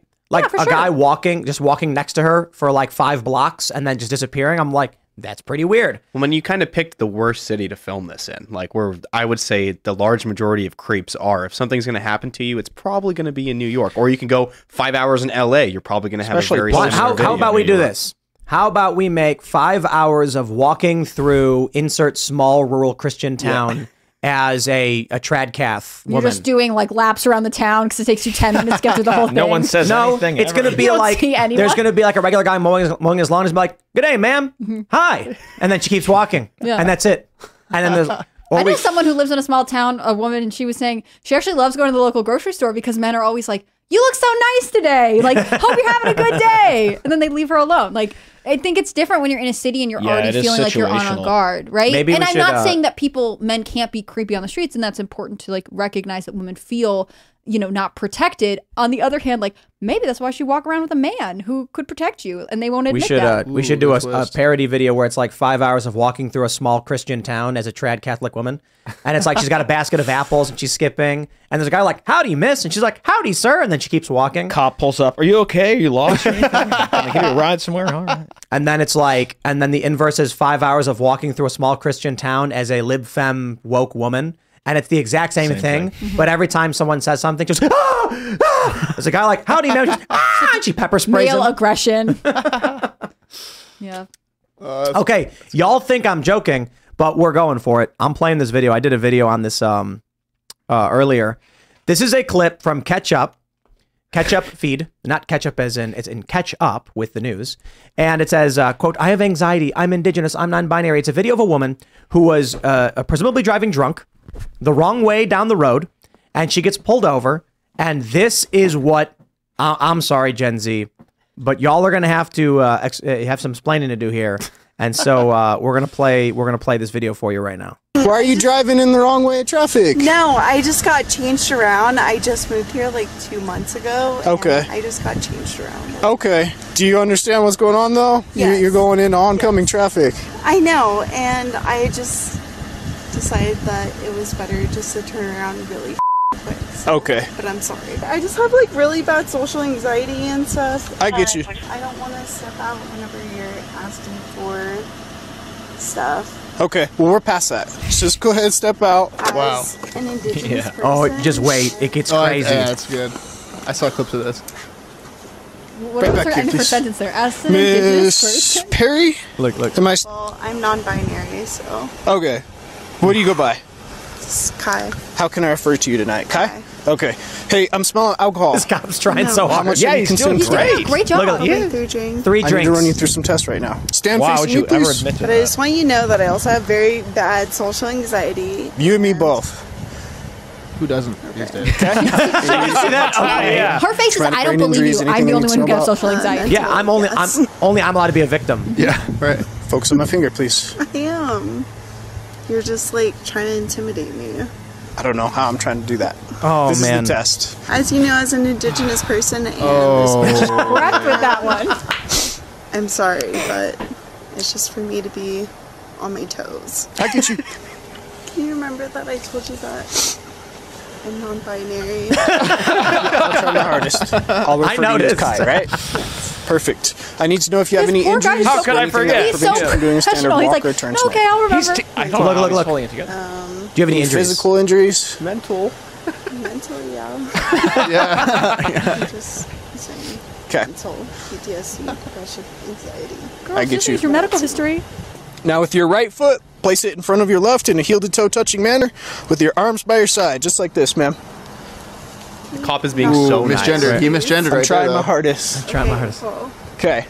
It means a lot to me. I'm trying my hardest. I don't feel like a man, so Okay. it's kind of triggering. Right foot in front of your left. Nope. Go back. This feels like it could be a I'm parody. sorry, I know. Man thing, just like She saw. I can't walk forward now because you called me She ma'am. doesn't need to say hi. You have zero Here, questions. wait, it gets crazier. It gets crazy here. no, but I just want to tell you that I suffer from really bad anxiety. Then don't drive. Right. Shouldn't be driving. Uh, with generational trauma and PTSD Oh my god, around dude. Stop. How old is Like, she? She acts like her ancestors were Generations slaves. generations. Literally. Here we go. It's just I'm going to speak with you right over here, okay? no. Yes, ma'am. Go ahead and place your hands behind your back. Just admit that you were Don't, drunk. dude. Don't make it hard. Please. Wait, wait, Don't watch. make it hard. Listen. No, No. you're, You're going to get a resistance. dude. I, You're going to get a I resistance. check. don't, Don't resist. Okay. don't, Listen to me. Don't resist. don't. You're being a white man, and I followed all of your. shit. Like, Whoa. I did everything you said, and I'm getting in trouble. like you guys. Hold on, hold on. These are scaring me. There's nothing to be afraid. What does it mean? You're being a white man. I think we all know like, what it means. there's You know nothing I I can mean. do about it. Yeah, right. I've been a white man my whole life. It's a slur. She's using it like a slur. Yes. That's, Yup. You're being a say- white I'm man. gonna What, start he's being saying that's kind all to you? No, no, like this is a, this is an important point. He's, actually He's arresting her. Yeah. She's getting in trouble. She's claiming that you are harming me. Your being a white man is an insult Mm-hmm. to someone. Normally in her circles, I bet that works. Yeah. I bet when some guy says something like, "No, I'm not, I'm not going to give you the last slice of pizza," she goes, "You're being a white man." He goes, "You're right. I'm sorry. Here's the pizza." This cop is like, "Lady, you're driving the wrong way down the road into oncoming traffic. And she's I don't drinking. care." You're right. Sorry And for electricity. drinking. Yeah, she the admitted to having three beers, which is probably less than she had too. Well, and she's like Of course. re- restating what she just said like five minutes ago too. Yeah, It's and not a she, good she's saying all these things so she can be like, well, it's it's actually that he was being mean to me. It wasn't that I was drunk. I It's mean, my she PTSD. led she led with her excuses because she knows she's in the wrong. You know, the advice that I was given was just don't do the field sobriety test. Right. And uh, Mm-hmm. don't talk. And your worst case scenario is they arrest you and give you the breathalyzer back at the station. And uh, I'm not a lawyer, but I recommend consulting a lawyer. More importantly, don't drink and drive and don't go the wrong way down the road. And uh, well, she just moved here. She doesn't know. oh, she she didn't. She can't read street signs. They were has- different. It's the generational trauma that makes it so that she got her license, in which you have to take a, a, a written test to get your license, but then she forgot you can't drive the wrong way and down she's the like road. bringing She her did try to ancestors and turn stuff. Like, come on, really fast and fast. Don't put, don't put your Yo, drunk I'm sorry. ancestors. The Come on. Babylon Bees got to got to make a parody of this one. They could go. I don't Just- think you could How make could a you parody. parody of it? this. so good. It's Is this so good. recent? You know, I got to be honest. You're, you're you're actually. It's probably true. I would like a follow up. I want to know what happened when she got to the police station. I bet this police officer went home to his wife and was just he didn't even know best what to Guess what happened today? That's amazing. You're being. It's like, I might get brought up on hate man. crimes, but I I mean, I would love it if she got charged with uh like some kind of hate crime charge. You know, and I, I, I'm- I, I, I say that only like half seriously. no, I think she should. Because if the woke left wants all these hate crime charges, then if you insult or attack or deride a person based on their race, then you should get resisting and like invective or whatever. If she had looked at him and said, "You're being a black man right now," know, right? it would have been so different. It would have been so different. Like, can you imagine? Especially considering he's white. That's I- it would have been complicated then. But like the fact that she can use your your your being a white man as a slur, and we all kind of are like so crazy. Except in another version of this, we would all be like, "That's a completely inappropriate thing for her to say." Is actually not okay because it's treating one racial group in a way that we don't treat others. Um, so the re- the reason I wanted to bring this up is we just did that that we just had that big survey showing G- Gen Z's changes. Now, I mean, come on. There are a lot of sane and rational Gen Z, and we see it in the data. They are pushing away from this kind of insanity, and they're saying enough. I gotta say, like, if I was a Gen Z guy and I was seeing this, I'd be like, "Stop giving us a bad name, man." That's how I feel. I'm Gen Z, and There it's- you I go. watch this video and I'm like, "Are you serious Yeah. right now?" I'm with the boomers. Leave me alone. And this person only cares about they themselves, you know, like Hey, they them. They, They them. them. I did the best I could. Kai only cares about Kai, right? They Kai does not care that Kai has been drinking and driving and could hurt someone else. Kai does not care that Kai is going down At a all. one-way street. Kai No, has drinking and driving is a social construct. Right. Yeah. Kai has excuses like there's no tomorrow, and ultimately everyone should care about Kai, even though Kai has to care about no one else. That that's Why all I got you from this conversation. admit to drinking? I, I don't yeah, know. that blows my mind. you know, I, I got to be Kai honest. has generational trauma, and but therefore I'm, it's justified. I'm willing to bet single family, a single parent household. Single mother, guaranteed. I would so? say guaranteed single mother household or two mothers, one of the two. But most most likely single mother. What one thing that always really offended me because this happened a lot when I worked at Fusion. It Fusion was very leftist and woke, and that whole trend started about the talk. And you had those commercials where it's like, you know, uh, black families have to give their kids the talk, and I was like, whoa, what's that? And then they showed they played these videos where it was like a black father talking to his son and be like, when you get pulled over, turn the dome light on, engine off, keys on the dash, wall on the dash, hands on the wheel. And I was like, oh yeah, my dad gave me that talk too. And they went, no, he didn't. This is something that, and I was like, wait, wait, wait, hold on. Legit, this is the, yo, I think you're talking about rich people or something. Because everyone I knew in my neighborhood, no matter what their race was, got the talk.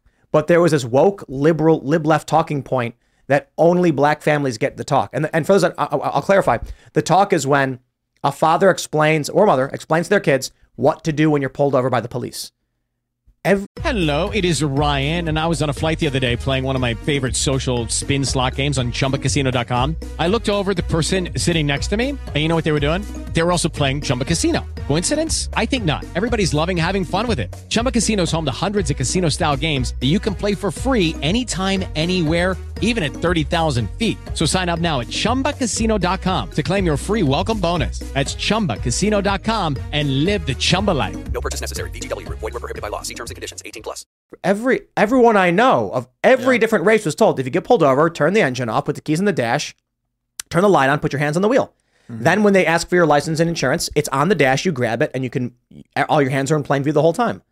Well, I got the talk, and I come from a family of police officers, so that should show. I got right? the talk in driver's head. They teach you Yeah, that that's what I got in too. driver's ed. Yeah, don't hit the gas pedal when you get pulled over.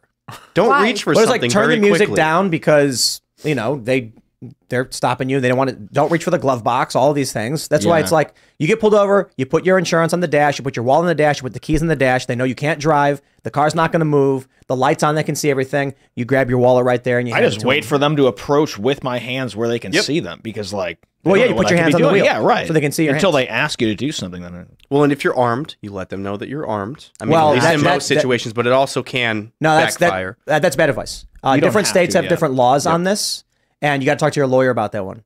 Some states require it, and some states don't, and some states create serious problems if you needlessly start saying things like that. So that's I can see that. Yeah, don't don't listen to that. talk to your lawyer about.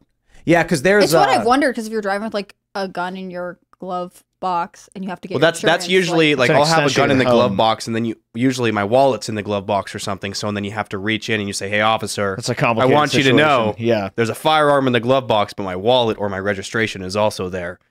You can reach in if you'd like, or I can reach now in you're consenting it. to them search your vehicle. Yep. Depending Yeah. on the jurisdiction, it can get crazy where if you offer an officer to check the car, they can search the whole Yeah. thing and take you out. Yeah, that's nuts to me. Yeah, I don't know if it's true though, but uh, when I was a kid, they said if if uh, the cop asks you to open the glove box so they can see, you've just given a full cert consent for the car. Correct. Yeah. Yeah, and it's usually like some argument of when he opened it, I thought I saw something, so now I had Yeah. to investigate. And he said it was okay that I searched it. So, Yeah. But usually say you know, that. here's the important thing: the reason why you never talk to cops. Sorry, cops. The reason why you never talk to cops is because uh, there's this great uh, Supreme Court justice who went over all the basics of it.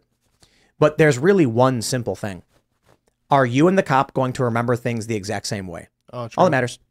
G- cop could be the best, nicest guy in the world, and he swears that you said that you were going to shoot him up when you said, "I'm going to root a, root root him up for your baseball team." Who knows? He, he he could interpret what you said incorrectly or mishear you or something.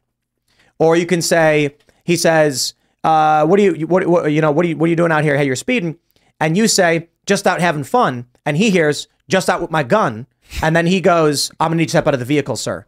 Then when you go to court and you say he illegally searched my vehicle, the cop says the driver informed me that he was armed. I searched his vehicle, found contraband, or found uh, uh, you know a possession of illegal substances, and you can say I never said that. I said I was just out having fun. and the, who's going who, the jury going to believe you? If, however, you say literally nothing, then he can't say anything. He can lie and and lie. But, but if it's a you know, in the instance you're dealing with a good cop who's not going to lie, he's going to be like he wouldn't talk to me. You should always keep it bare minimum. I mean, just give them Right. what they absolutely need in that moment. Uh, I would say give them what you're legally required to give them, Mm-hmm. and then uh, you know typically I just be respectful and say you know with all due respect, I'll wait. Let me know when I'm when when you're finished. It's crazy how far respect goes to in traffic stops. People don't realize that. If you're just respectful, bro, in life, in life too, This is the- in life. especially in traffic stops. Like in Texas, I've been pulled over five times in a matter of two years. Yeah, I don't want to talk about Wow. it. Texas cops are on Is something it else. ginger racism? Are they- Something, They, something. screening you? Profiling, straight Dude, up. But I've, four out of those five times, no ticket. I've had my well, right. So here's the challenge. I mean, they'll th- th- you know I, I'm I'm not a fan of lawyers. I feel like legal advice from lawyers is always. I'm just like, look, man, situational. I've been pulled over. I'm I'm driving the highway, and it's it's like it's super late at night. I'm in the middle of nowhere, uh, in rural Illinois. I'm speeding, not speeding too crazily, and I get pulled over, and I'm like, shit. And the cop walks up and's like, "How's it going there, buddy? You got a license and, and insurance?" They don't say license and registration. And he's like, "You were speeding," and I was like, "Bro, I gotta go to the bathroom, man. I'm sorry." And he's like, "All right, dude, don't slow down." And he let me go. No, like if I gave him the business, I'm stuck there having to go to. I had to take a dump, and I'm like, "Bro, I'm just trying to get off at Naperville." That card, that bathroom, card works. I will say, as But I someone who's literally used that card, it works. So it's it's like, and there have been instances where uh, I've I, it's not happened to me, but my friends have said that they they they were uh, snooty to the cop, and the cop said, "I was going to give you a warning, but you're being a dick, so now you get a ticket." Yeah. So it's tough. I mean, you don't want to admit to committing crimes or anything. Like no lawyer lawyer would tell you to do that, but if you make it easy for the for the officer and you're respectful, you might just you know tap on the top of the car and be like, "Come on, man, slow down, because I got to pull you over next time if you do it again." And you're like, "All right, dude, you, I got it."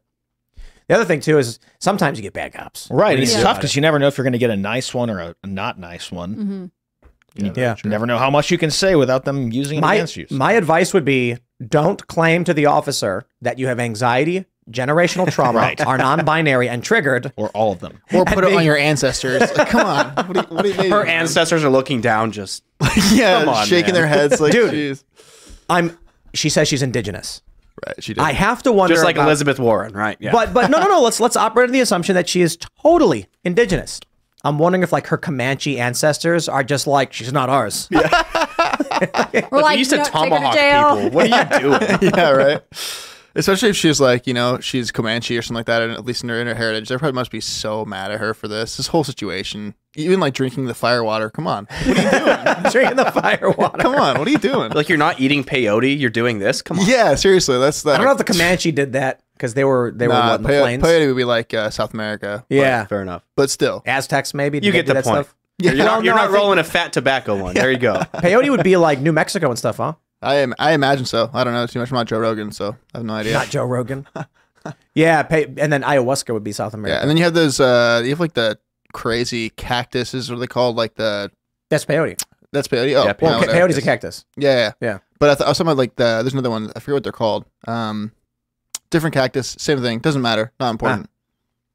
Still, I, I I fear for Gen Z, my friends, but um, this data that we have gives me pause, and maybe I am uh, more hopeful for the future of this country because of this data. Because we had a Gen Z person in the room say this is embarrassing to It us is all. highly, highly. How old are you? I'm 23. Oh, okay, yeah. so I'm like right on the. I mean, I was born in 2000, so I'm pretty close to the cutoff. really? Mhm. What's the youngest millennial? It's, isn't it like twenty? it's core is supposed to be 92, which is my 92. birth year. That's what they say. Ninety-two is a cutoff for millennial. I think That's that just the I, center of it. I heard the Center of last it, year right. of millennial, or like the last year of millennial is 96 and 97 is the first year of Gen Z. I think that sounds right. Yeah. I've heard that before close. as well. Yeah, roughly the same. Uh, eighty-one to ninety-six, according to Britannica. Mhm. Oh, okay. Wow, that's crazy. But I kind of feel like Because I told you the other night, like I am, I feel like I'm right at the end of the millennial. that's crazy though. If you if you were born in eighty-one, you were fifteen when the other kid was born, and you're the same generation. It's weird That doesn't make much sense. because that's why to you get the the Zillennial Zennial. cross or Zennial, whatever. Zelenskial? I don't Yeah, know. that's all, all I know is I grew up Millennials with from good the- cartoons. I had the great cartoons. I had the Ed, Ed, and Eddy, Courage the Cowardly Yeah. Dog. Oh, come on, Yeah, those are true. great. Courage was good. For Yeah. Billy and Mandy. Billy and Mandy. Billy and Mandy was one. good, but Ed and Eddy was the worst. I loved They Ed were Eddy. losers. No, they were losers for sure. They're Why having would- fun. would They wanna were watch they that? were out. Li- they were with their friends constantly. They lived on a cul-de-sac. I mean, this is what Gen Z never had. But I just don't understand. Like they, I, I just, I never as a kid liked watching shows where the, where the main characters lose and we were losers Every I, I episode. hated, Yeah, they I did hated lose every time. I, you know why I like The Simpsons? Because Homer was like he's Forrest Gumping about, and it's funny. And the same thing with Peter Griffin. I like and Fry. They're they're they're really dumb, but things turn out well for them. Cat Dog was a good one too. Oh, I, I didn't watch Cat, Dog. I thought it was crazy. It was crazy. That was Angry Cat Dog was kind of Beavers. messed up though. Yeah. Like where All the best cartoons are a little messed up though. Cat Dog, for those who don't know, it's like one end is a cat and one end is a dog. yeah. So you have to wonder about how that works. You know what I mean? It's kind of messed up. Being that age though, you don't you don't think too much into it. yeah. Yeah. But now it's uh with the weird what, what I guess the bigger concern is probably for Gen Alpha because Elsa Gate and the things that that popped up on YouTube with all this weird freaky sexualized content is it's embedded in their brains. Yeah. Right? People need to understand I love this um why does time fly as you get older, right?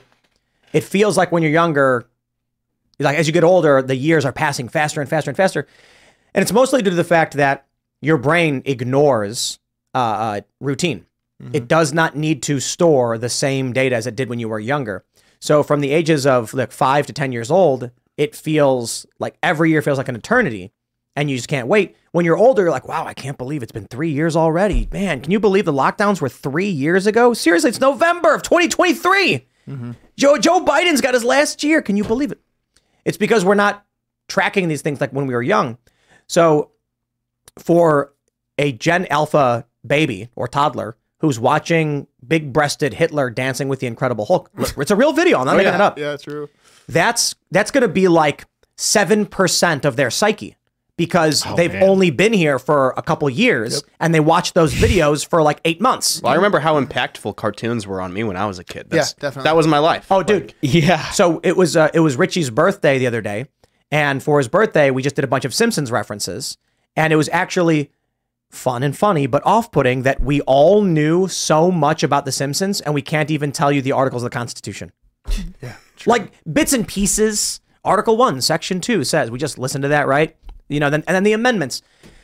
But man, you want to tell me about how the flaming Moe got invented? I can I can I can break down exactly how it went down. You want to talk about the spruce moose? Just give me season 1 through 9 of The Simpsons and and I just we can sing the monorail song right now. I've Hey, but now we, now you can't choke Bart any longer. No, Yeah, no more got- they got rid choking. that. I never Yeah. did either. And Abe Yeah. Simpson's gay. I don't get any of these references. I didn't watch The Simpsons growing up, but it makes me feel like I operated in a different culture than you guys. Like, I mean, I'm, That's I'm right. over here, you know, I don't know what I was doing. What were Like, you I, watching? uh, I watch the goats, uh, SpongeBob SquarePants all the time. Oh yeah, of course. SpongeBob's First three still a good seasons one. only. I Yeah, wasn't allowed seasons, to yeah. watch TV during the like sc- during school nights. Like Monday to Friday, I couldn't watch TV. I could only watch it on Saturdays and part of Sunday. And so I feel like it made me. I could watch it Friday nights actually, but I feel like it just made me miss all kinds of things. There's no, you don't have enough time Ah, to catch See, up. I'd fall asleep watching cartoons, and I wake up at 3 a.m. to Robot Chicken. Yeah, and that I was just my watched life. Adult Swim. Yeah. That was Adult Swim. Oh yeah, that was Yeah. a life. so you had like a TV in your room growing up? no, I mean I'd sleep. I mean I'd fall asleep in the living room a lot of the time. Okay. Yeah, But- I mean you'd either wake up to Robot Chicken or uh, what is it, George? what? Uh, I mean, there's so many different things. I would There's, wake uh, up Oral- to- Oral, uh, Robot Chicken. Yeah. uh, but uh, I'm older than you. So when I would fall asleep watching Adult Swim, I'd wake up to like Sealab and Space Oh, Ghost. yeah, yeah. Or the Girls Yeah, Gone same. Wild Yeah. commercial. That's true. Yeah, that was always on. Yeah. And then it was it was really great when Adult Swim got Family Guy because then I was watching that. Oh, yeah, that's true. But yeah, when I was man, when I was 16, you were you were how old would that make you? Two? Were you even here yet? I don't know. I mean, Yeah, born I'm in 37. 2000, you're 37. Yeah, I'd be be right around there. Right. So I'm 16 watching Adult Swim, and Yeah, it was like Space Ghost and Sealab and um oh the Brak Show is that what it was yeah, called? Brak. Yeah, there's also like I like uh, that show. Squid yeah. Billies was a good No, one. I hate I, I Squid woke up. I would wake up to Ridiculous. Squid Billies, and that one was messed Yeah, up. Yeah, that's like that's like a later generation. Oh, yeah. I, like, I remember also watching like Toonami and watching like Rurouni Kenshin and Yes. like uh who else like Yu Yu Inuyasha. Yu Yu Hakusho, Spirit Detective was a big one for me. Yeah, Inuyasha. Um, Inuyasha also a big one for me. and what else did they have on that? I don't know. Uh, Dragon like Ball. Ronin Warriors. They had so many random shows at that period of time. Yeah. yeah. Goku, of course. Dragon Ball Z. Yeah, I don't know what they're doing now though. not me either. But I, I also wonder too about like the superheroes that the that Gen Z and Gen Alpha have. Remember when Marvel did the new the new Warriors? They canceled it, but it was like Snowflake and Safe Space. Wow. You, do you remember that? You don't remember that. Yeah, yeah, Oh yeah, man, let me pull that one up. Snowflake. See, I grew up on like Spider Man and Iron Man. Those those are the go to for me. True. I, I grew up with Tobey Tobey Maguire. I, yeah, the first Tobey's always the through he will always be the best Spider Man. OG. and, and here's a, here's a crazy thing. Like this was like a big scandal, I guess, when it came out. I, I don't know if it was a scandal, but I was making fun of it. Snowflake and Safe Space, and then like quite literally, had a morbidly obese Mexican woman who, and her superpower is she has, she has a backpack that she can pull anything out of. She's indigenous. She's from Dora. That, she's from that arrest video. No, she's Dora. Oh man. No, but for real, what what they were probably thinking was the kids today, the teenagers who are going to read this, grew up watching Dora the Explorer. Oh. Let's make a Dora superhero. But here's the crazy thing: is Snowflake and Safe Space are brother and sister, and they're really into each other. Oh, I was gonna say. what- There's an avatar like- there. I thought they in the were a couple. Oh, th- This dude in the middle has internet powers, whatever that means. He looks like a knockoff of Ben 10. Did anyone Kinda become does, yeah. fluent watching Dora the Explorer? Screen time. Look at this kid. He's got Screen. Better. a Dude, meme did we- obsessed super teen whose brain became connected to the internet after he got exposed to experimental internet gas. Is this real? yes. Okay. Look at this one. Snowflake and Safe Space. Oh, Yo. they- their names match with what they look like. For Okay, sure. I, I, re- I remember watching Batman mercilessly beat a guy and then being like, "But we don't kill." Yeah. And then in uh, in in Injustice too, when uh, Batman and Robin and it's and it's Damian Wayne, so he's like League of Assassins. When Batman just cr- crunches a guy's skull and it like it shows the X-ray in the brain cracks or whatever. Like the Mortal Kombat X-ray. Yeah. and he and he's like, I don't kill. And then Damian goes, Yeah, but TBI is okay. I'm like, that's I love that degree of awareness of aging with your audience. Right. Yeah. But my concern with this is I grew up with heroes who are like, you have to be a good person, you have to help others, self-sacrifice, etc. They're growing up with narcissistic, arrogant, whiny baby heroes. This mm-hmm. got canceled, I guess. Good. Probably for the best. Well, now you see this stuff gets canceled, but then now you got stuff like The Boys, The Titans, where the superheroes just Mercilessly murder, and it's like people. the, Oh, yeah. the reality of the superheroes. You got But, uh, like Did you just Homelander scroll mowing down past crowds. A, uh, gay vampire? oh, how dare That guy's Be negative. Be ne- I like Michael, Michael- telling you to be negative. Like it literally Xander from At least Thrown he's at least he's not HPV negative. There you go. He was oh, given a life-saving medical procedure where he was exposed to Morbius's blood as a child. Man, I used to look This up to like Full Metal Alchemist. reference. I was a kid. Not- not this. This Trailblazer. Look at this. I'm not kidding. She's never walked a trail in her life. She's a it's a it's a it's a fat South American woman with a backpack where she has a magic backpack, which is a pocket dimension where she can pull And just a fight a fox? useful random objects. She has to sing backpack backpack. I mean, that is yeah, it's Dora the Her Explorer. little monkey Dora. pops out. She's specifically against shoplifting. Maybe they just from got foxes? sued. Wow, I, I'm pretty sure they canceled this, and everyone was like, "Yo, this is embarrassing." That is a bad idea. I remember seeing clips go around of this on Twitter, and everyone was just making fun of it. It seems Yeah. again like the Babylon Bee has struck. you Well, it's like drawn together, but but not a joke. right. It's not, not even funny. Nothing's funny about it. it's it. so Drawn weird. together so. This funny. seems like something that like a right winger would come up with just just Yeah, for fun. to Yeah, lampoon and you're it. like, it's a little heavy. You know what I mean? Like it's a little too on the nose. too on the nose. safe Yeah. space. And Also, what are they protecting you They're wearing from? knee pads. The white men? I don't know. understand. yes, yes. cis heteronormative patriarchy. I love that stuff though. But Why would is they look, protect look, look, me guys. from it? Uh, the Marvels came out officially today. Tanked. Oh, true. Completely Yeah, tanked. the, the reviews are, are bombing. People don't want to watch it. The trailers show Robert Downey Jr. and Chris Evans from four years ago in Endgame because they know nobody wants to watch it. Disney has destroyed everything. South Park's roasting them for doing it. And Panderverse. yeah, the the first the, the a really great example. The um, there's a really great video I watched about uh the fir- Captain America versus Captain Marvel, and it breaks down why Captain America was highly rated, why it was successful, made a billion dollars, and why Captain Marvel was panned and and didn't do as well. And uh, there, it's it's really really simple. Captain America, that's a movie that's like 2011, I think. What's the message being sent to people in in, in, in 2011? So how, how old you were born in 2000? Yeah. So you're 11 years old. You saw Captain America? Yep, absolutely. You watched Steve Rogers throw himself on a grenade to save the the other men who are. Right, uh, Captain America was great. You watched a movie about a dude so desperate to fight for his country, he kept trying to lie his way into the military. Now, someone born in 2000 watched Captain Marvel, where she robs a guy because he asked her to smile. she walks up to a guy, she, she's like, lands on Earth. He's on a motorcycle with a leather jacket, and he sees her and he goes, You should smile more. And then she looks at him. Then the next scene is her riding away with all of his stuff. See, and I grew up on like Ghost Rider and stuff. Like Ghost Rider, that was it. Ghost Rider was awesome. Ghost he was Rider he do? was the peak top tier. He has a flaming head and rides a motorcycle. And then, and then, Okay. and then Nicolas basically Cage? Is he, just like, accomplishing beats people something, with or- chains. A flaming, a flaming chain. Yeah, a flaming chain. Oh, and he's top of that. eternal and doesn't die ever. But It's what just is so he cool. like? And he just does this for no. Is he fighting No, crime? it's uh, Devil's Contract. Yeah. Oh. What is it? He he uh, he uh, he signed a deal with the devil. Nice immortality. No, but like, what was the deal Well, for? he he died in well he, he got in a really bad motorcycle accident. Yeah. from what I because he was like a, a a stunt jumper, basically like evil Knievel. Right, right, right. Uh, The devil said, "I'll bring you back, but Yeah. you what, what was it like? After you die, you'll work for me for eternity or something." Pretty much. Yeah. I don't know. Oh, so he's villain. Well, and then he ends up slaying like demons and cool stuff, and like Yeah. kind of turns on the devil a little bit. Whoa, a double agent. It's cool. Joint It's deal cool. with God. Crazy. Yeah. It's cool. I like I like the That movie is a Nicolas cool Cage. movie. Yeah, Anything Nic- with Nicolas Cage is always. Oh yeah, Dude, for sure. no Love question. Nicolas. He's Not the amazing. Are you, bees. are you gonna see that? He's in one right now uh, about how he appe- he's a professor Man? who like appears in everyone's dreams. It's like an What? A24 film. I- well, he's If in I- every movie. If I know Sounds who like Freddy Nicolas Cage is, I was watching Hold one on. where he's like a buffalo rancher just like before the show started, and I, I'm like, I, I can't really tell what's going on. He can but- star in anything and it will be entertaining. Yeah. it could be the most bland. He may be thing the ever. best candidate Oh, to AI did you- movie make. Did you Yo. did you see the one where he plays himself? Yes. Yeah. well, I wanted to see good it. one. What was that one? see it yet. I thought that what was it I was think it was yeah. literally called Nicolas Cage. It's the Fantastic or Life no, it or was some. yeah, some it was sort the of like that. Fantastic Life. Came out, like, last of- and then year I think it was somewhere. literally his name. and it's like Incredible he Life, gets hired by this guy who's a super fan, and it's uh who's it Pablo Pascal or whatever is playing the guy, and it's really Pedro Pascal. Pedro Pascal, and then he's like, there's this really great scene where basically Nicolas Cage is is is is informing to the government on this guy who's apparently a drug dealer, and so Nicolas Cage is trying to go into this room, and the guy's like, don't go in there, man, please. It's going to change our relationship. And he's like, this must be where the drugs are. But he opens it up and it's just the most ridiculous Nicolas Cage fan room. It's got all his props and his pictures. And he's like, what? the dude was actually just a super fan. It was his brother or cousin or something that was doing all the bad shit. that's so funny. That movie was good. Nicolas Cage is the best. The the one I'm talking about is called Dream Scenario, which apparently just came out or it's Oh, I've coming heard out. about that. And he's he, he plays a college professor who like starts appearing in all of the kids in his lectures' dreams, but then it gets like weirder and he's starting like to do strange things and it becomes an internet like he goes viral and then he appears in other people's dreams. Oh, really? Yeah. I want to watch that. Yeah. Have you guys Sure. seen Next? Uh-huh.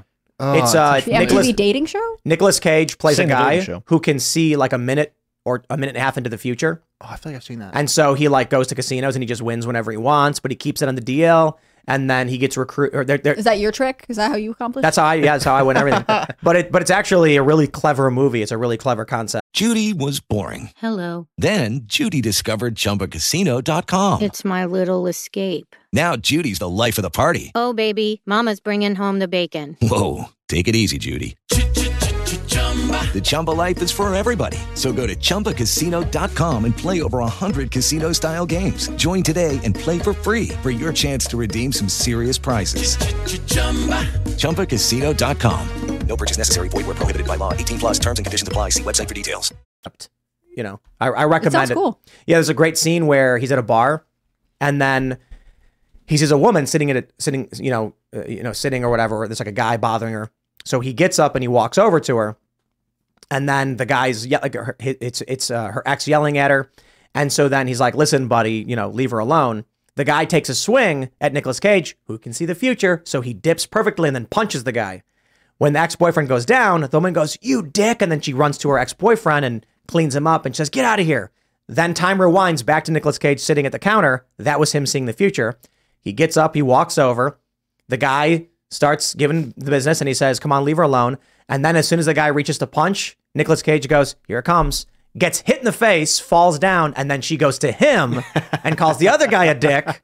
Yeah, Nicolas Cage is the best man. I love that. I love that. He, he's got great work. Uh, Kick Ass one and two. I, I was a fan. of. Oh yeah. Well, yeah, I forgot about those movies. I love how we went from talking about like the impeachment Friday. to snowflakes. It's Friday. We're chilling. All right, we're going to go to Super Chats. If you haven't already, would you kindly smash that like button, subscribe to the channel, share the show with your friends, become a member at timcast.com and watch Infringed. You'll enjoy it. It's entertaining. It's Friday night. You don't want to miss it. Let's read it. Clint Torres says, Howdy, people. Howdy, Clint. You are the first Super Chatter. I don't know how he does it every single time. kinda He's just weird. hitting refresh nonstop. He has to be. All right. Leroy Hall says Trina Hall started her transplant treatment today. Please continue to pray for her during this month long journey. Absolutely. Good luck, man. Wish you the best. Shane H. Wilder says, Happy Veterans Day weekend to all our vets. Also, Tim, I hope you enjoyed the cast brew meme with you as Charles Atlas. I dropped this morning. Peace. I did not see it. But uh, also, it's uh, it's the uh, uh, uh, birthday of the Continental Marines. Mm-hmm. So happy birthday, Continental Marines. 248th. Yeah. Wow. They went and they stopped those pirates. Yeah, that's right. Raymond G. Stanley Jr. says, Tim, stop. I have PTSD from generational trauma and you're acting like a white man. But also, happy birthday to my fellow Marines. And for the less uh, lesser thans, happy Veterans Day tomorrow. Not in my town. That's a good one, dude. It sounds like a Marine thing to say. Ben Hancock says, Happy birthday to the Marine Corps. Check out the Commandant's birthday message. That is how to motivate recruitment. True. Yeah, did you see the new Army commercial? All white men. We're going to war. And everyone- You saw it, right? yeah. Yeah. It's like, it, went, it went in 2021. I saw the side by side comparison of all the gender, the we love stuff, and then Uh-huh. now just all straight white men. And it's like, oh, we are so they just so doubled- boned. They went back. Yeah. Okay. Elf Tree Hug says more D and D references, please. I suppose. Uh, I don't know. I've been playing a lot of Baldur's Gate, which is basically D and D. Good game, good fun. I'm not your buddy guy. Says this is purely political. There is evidence. Problem is, this would give the Dems an out for removing Biden. It's more likely Biden will lose 2024. Exactly. So I, you know, I've always supported Biden. It's those unequivocally. Absolutely. I don't like the Republicans. It's you know, oh, the Democrats. You know, Biden's earned my vote. the wink. All right, what do we got? Ray, uh, Raymond G. Stanley Jr. says also Tom MacDonald's Superman really, really hits. It Oh, new slaps, huh? It's a slap, huh? It's a, it's a, it's a You slap. kids and your fun lingo. a banger, a bop. A bop. That's what they call it. for hip hop, I don't banger know, I've for just- metal somebody said and that one Okay. music and stuff, and then Stop my slap language. for. You said bop, and now all I can think is about is MMMBop. All right, Jonathan. over. You You're would. doing this to yourself. Jonathan Burnett says this millennial is officially a homeowner. Klaus and the WF can choke on my Roberto. Chickens and a garden coming in spring. We got we, Congratulations, listen, that's listen, awesome. my Pretty friends. good. We have too many roosters. Okay, we got too many roosters. Uh, we got a couple that are hilarious. They have mutton chops. I don't know why, but apparently, like one of the breeds we had, it's uh, I can't remember. Uh, Kim knows all this stuff, but it's got you know mutton chops that come out, and uh, they're they're just really dumb. So we've built the suburbs of Chicken City because the city is expanding due to population growth, and uh, Kim built a, a little shelter for them. They don't use. So it's raining and they're all just huddled standing there in the rain. And there's quite literally a big shelter they could go inside of, but they're dumb. But we got to give them away. They're male. They're gonna they're gonna build their own shelter. They don't need your help. yeah, so I think we want we got to give a bunch away. And so I don't know what a rooster's worth, like 20 bucks or something. Yeah, but not- but not these that are much. official Chicken City Yeah. genetic lineage, you know, roosters. So I guess 20 bucks is that Yeah, you know? 30 bucks, 20 bucks. We got to get rid of them though. We were we were planning on bringing them to auction and just you know finding good homes for them. But the uh, only rule is you can't eat them. Sorry. Hmm. Yeah, these are these are we, we are looking to sell to people who need a rooster for their flock so that they can have more more chickens and more roosters, and uh, not to just eat. So there you go. True. I don't know how we. Just Yeah, I was harass trying to Kim figure on, out how on you, X. uh, Feel like would even. Oh yeah, you can tweet at Kim on on, on Yeah. X and just be like, I would like a rooster, please. And- please a rooster. Kim's going to fire me. But she can tell. She can tell if you if you got bad intentions for these roosters. She, She's she- like Santa. Yeah. She knows. She has a list. She's a list. All right, all right. Mike Z says, Thank you, Tim and crew, for all you do. Since it's Friday, I thought I'd shout out my good friend Kieran. She makes amazing artwork and is trying to influence culture by making her own video game. Ashes to Ashlyn goes by Agent Kieran on Ko-Fi. What is Ko-Fi? Never heard of that before. No idea. K O F I, and Ko-Fi, Co dash Fi, for anyone interested in that. All right. Raybert G. Stanbert Jr. says, Happy birthday, Marines. Drink responsibly. I wonder if uh, we're going to see anything going on uh, in, the, in Charlestown or anything in the area. I don't for know. Veterans. Day. They do like a I would- reenactment of some kind. or I bet all the VFWs are like packed. Is you know? is is Veterans Day a bank holiday? Is like an official federal holiday? I think so. I think It is? so. Yeah, I was because I was kind of like, oh, I wish that was on Friday or Monday. Right. Give us an excuse to be like, we out. Some places, some places do give you the Friday off if it's on a Saturday. But Oh, not here at Timcast where we work all the time. No, I'm just kidding. I like this job. well, they had the parades last weekend, so I didn't realize that it was. Yeah. I thought all the celebrations were going to be like that Monday or whatever, Mhm. but then you know it's, it's Saturday, so True. and there you go. I'll get you uh, some crayons, Raymond, and I'll make sure to get them to you stat. So Crayons. You can celebrate properly. yeah, Marines eat crayons is the the old adage. Logan Culver says, I can only imagine Phil and James Lindsay were screaming at their screens watching today's Culture War episode. Commies always lie. well, so the, the the one thing I can say is I really do uh, appreciate uh, Haz coming on and uh, and Trevor uh, Loudon, of course. It was a great conversation, but things got heated when I made a comment about bourgeoisie, meaning the middle class. It's a it's a mis it's a it's a misconception that it means the ultra wealthy. People say bougie and things like that, but the bourgeoisie was quite literally the uh, the middle class, people who had small businesses. And then when I brought that up, Haz told me no, it doesn't mean that. And I was like, wait, what? I'm like, that's so I looked it up and I'm like, it literally does. And then he played the well, according to Marx, what it means is, and I'm like, here we No, go. that's not. Right, If and- it's gonna if it's gonna negatively impact my argument, I will give you an alternate definition, which is common typically typically what we see of the left. You know, See, we, we need Jackson and Phil on one. We need it. on the same one. We, we need it on the exact same one. It was supposed to be, and then Jackson didn't want to do it. Yeah, true. I don't know. Jackson's I don't know. gotta do it. I, I'm gonna Well, reach so- out to Jackson after this and say debate Phil right now. Okay, so Phil Labonte wanted to date uh, uh, Jackson Hinkle, and then Jackson wanted Haz to come, and then Phil said, "I agree to debate you, not Haz." So then Jackson didn't want to do it, but Haz still did. So we got Trevor to come on instead. I think You it's know? still a good shot. We're, we're gonna make it happen. We're gonna make it happen. Yeah, I thought it was good. I, th- I think it's good because uh, the problem is what, like the roadblock in the cultural episode is. Trevor is saying people aligned with the communist movement and the Communist Party are enacting these things, and Haz's argument was that's not communism. And I'm like, isn't that always the argument? Right. I'm like, hold on. If you're sitting here making this passioned, r- r- idealistic or real, he says, no, it's not ideal, it's real. I'm like, okay, fine, whatever. If you're like, they're not real communists because they're not doing the things that communism is supposed to be. It's like, how come every time people who are communists try to implement it, it turns into this? Every time. Is it is it is it that no communist exists? There's not a single communist anywhere? Wasn't there a point where he was trying to like remove Marx from the equation and say that it wasn't based on Marxism when then he was arguing stuff Yes. from the Communist Manifesto and, and different because I remember that part specifically. I Yeah. clipped it, the one where he was like, What is what do you mean by work? What do you mean by deeper? Yeah, so I, I think the issue is I don't care for this like rebranding of communism. It makes literally no sense. I do agree with some of the idea of class struggle I, Yeah. uh, ar- uh, arguments. The problem is cultural Marxism is absolutely insane and disrupts from those who are actually trying to create, you know, better systems for the people who actually produce. My, I, I would love it if the workers of the world owned the means of productions, uh, production. And you know what I mean by that? It means that a factory is owned by a regular working class guy who built it up and, and earned that wealth, and he has private and free trade ownership and market of all, all of it, no government intervention. So for me, when I hear the workers own the means of production, it means the state doesn't own it and massive multinational oligopoly. So you know, basically, how things were in America before corporatism took over. Absolutely. yeah. So it's private trade, private enterprise with a strong and robust middle class. That is what it means for the workers to own the means of production. Right. Because what the communists keep saying is the workers show the mean of, means of production, the socialists say it. And I'm like, yes, with a regulatory state that has final say, you don't own it. Right. So all that all that I hear is the communists argue, no, no, we'll let you use it. But I'm like, okay, then uh, sign the deed over to the guy and let him have absolute control over his over his means of production. Well, no, because then a single person owns it. No, no, no. Look, if there are a million factories and there are, you know, you know, uh, uh, a thousand guys who own, uh, uh, you know, the or, or a million, million million people who own each factory, and then a, and then a thousand workers at each factory. That's the workers owning the means of production.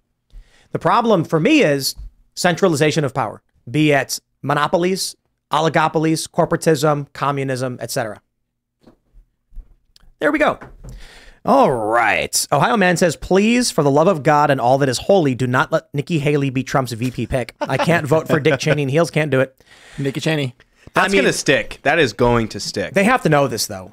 Nikki Haley as VP is like, no way. Nikki Haley anywhere near power is no way. Scary. I think their relationship's too contentious. I think their their fighting has been too public. But you know, Mm. I just hope Trump isn't feeling like is isn't feeling like he's in a let's rebuild some bridges kind of mood when he's making a Yeah. VP choice. At this point, he should be a in a uh, let's burn some bridges mood Yeah. with everything going True. on. Tucker. Trump Carlson, I think it'd be 2024. That'll be so good. And then you can keep having Tucker do his show on X too. Just do both. I, I, I do think the issue is they want a VP who's going to capture a, a, a- a different base. That's understandable. And that's why Nikki Haley seems. I don't want that Nuki- base though. Nuki keep that base away from the GOP. But you want to win. You want to. I know, man. Oh. But if she's in, I it's would just love like- to see him pick, like I said the other night, Chris Kobach, like a, a really motivated AG who's doing something interesting, right? There are other options. We are just looking at sort of the headline people, but hopefully mm. Trump has people around him who are looking deeper than that, seeing what people are actually accomplishing. Nonpartisan Kitty says this is what's wrong with our country. It's always for the next election and never about getting things done now. Yeah, it's it's always compromise.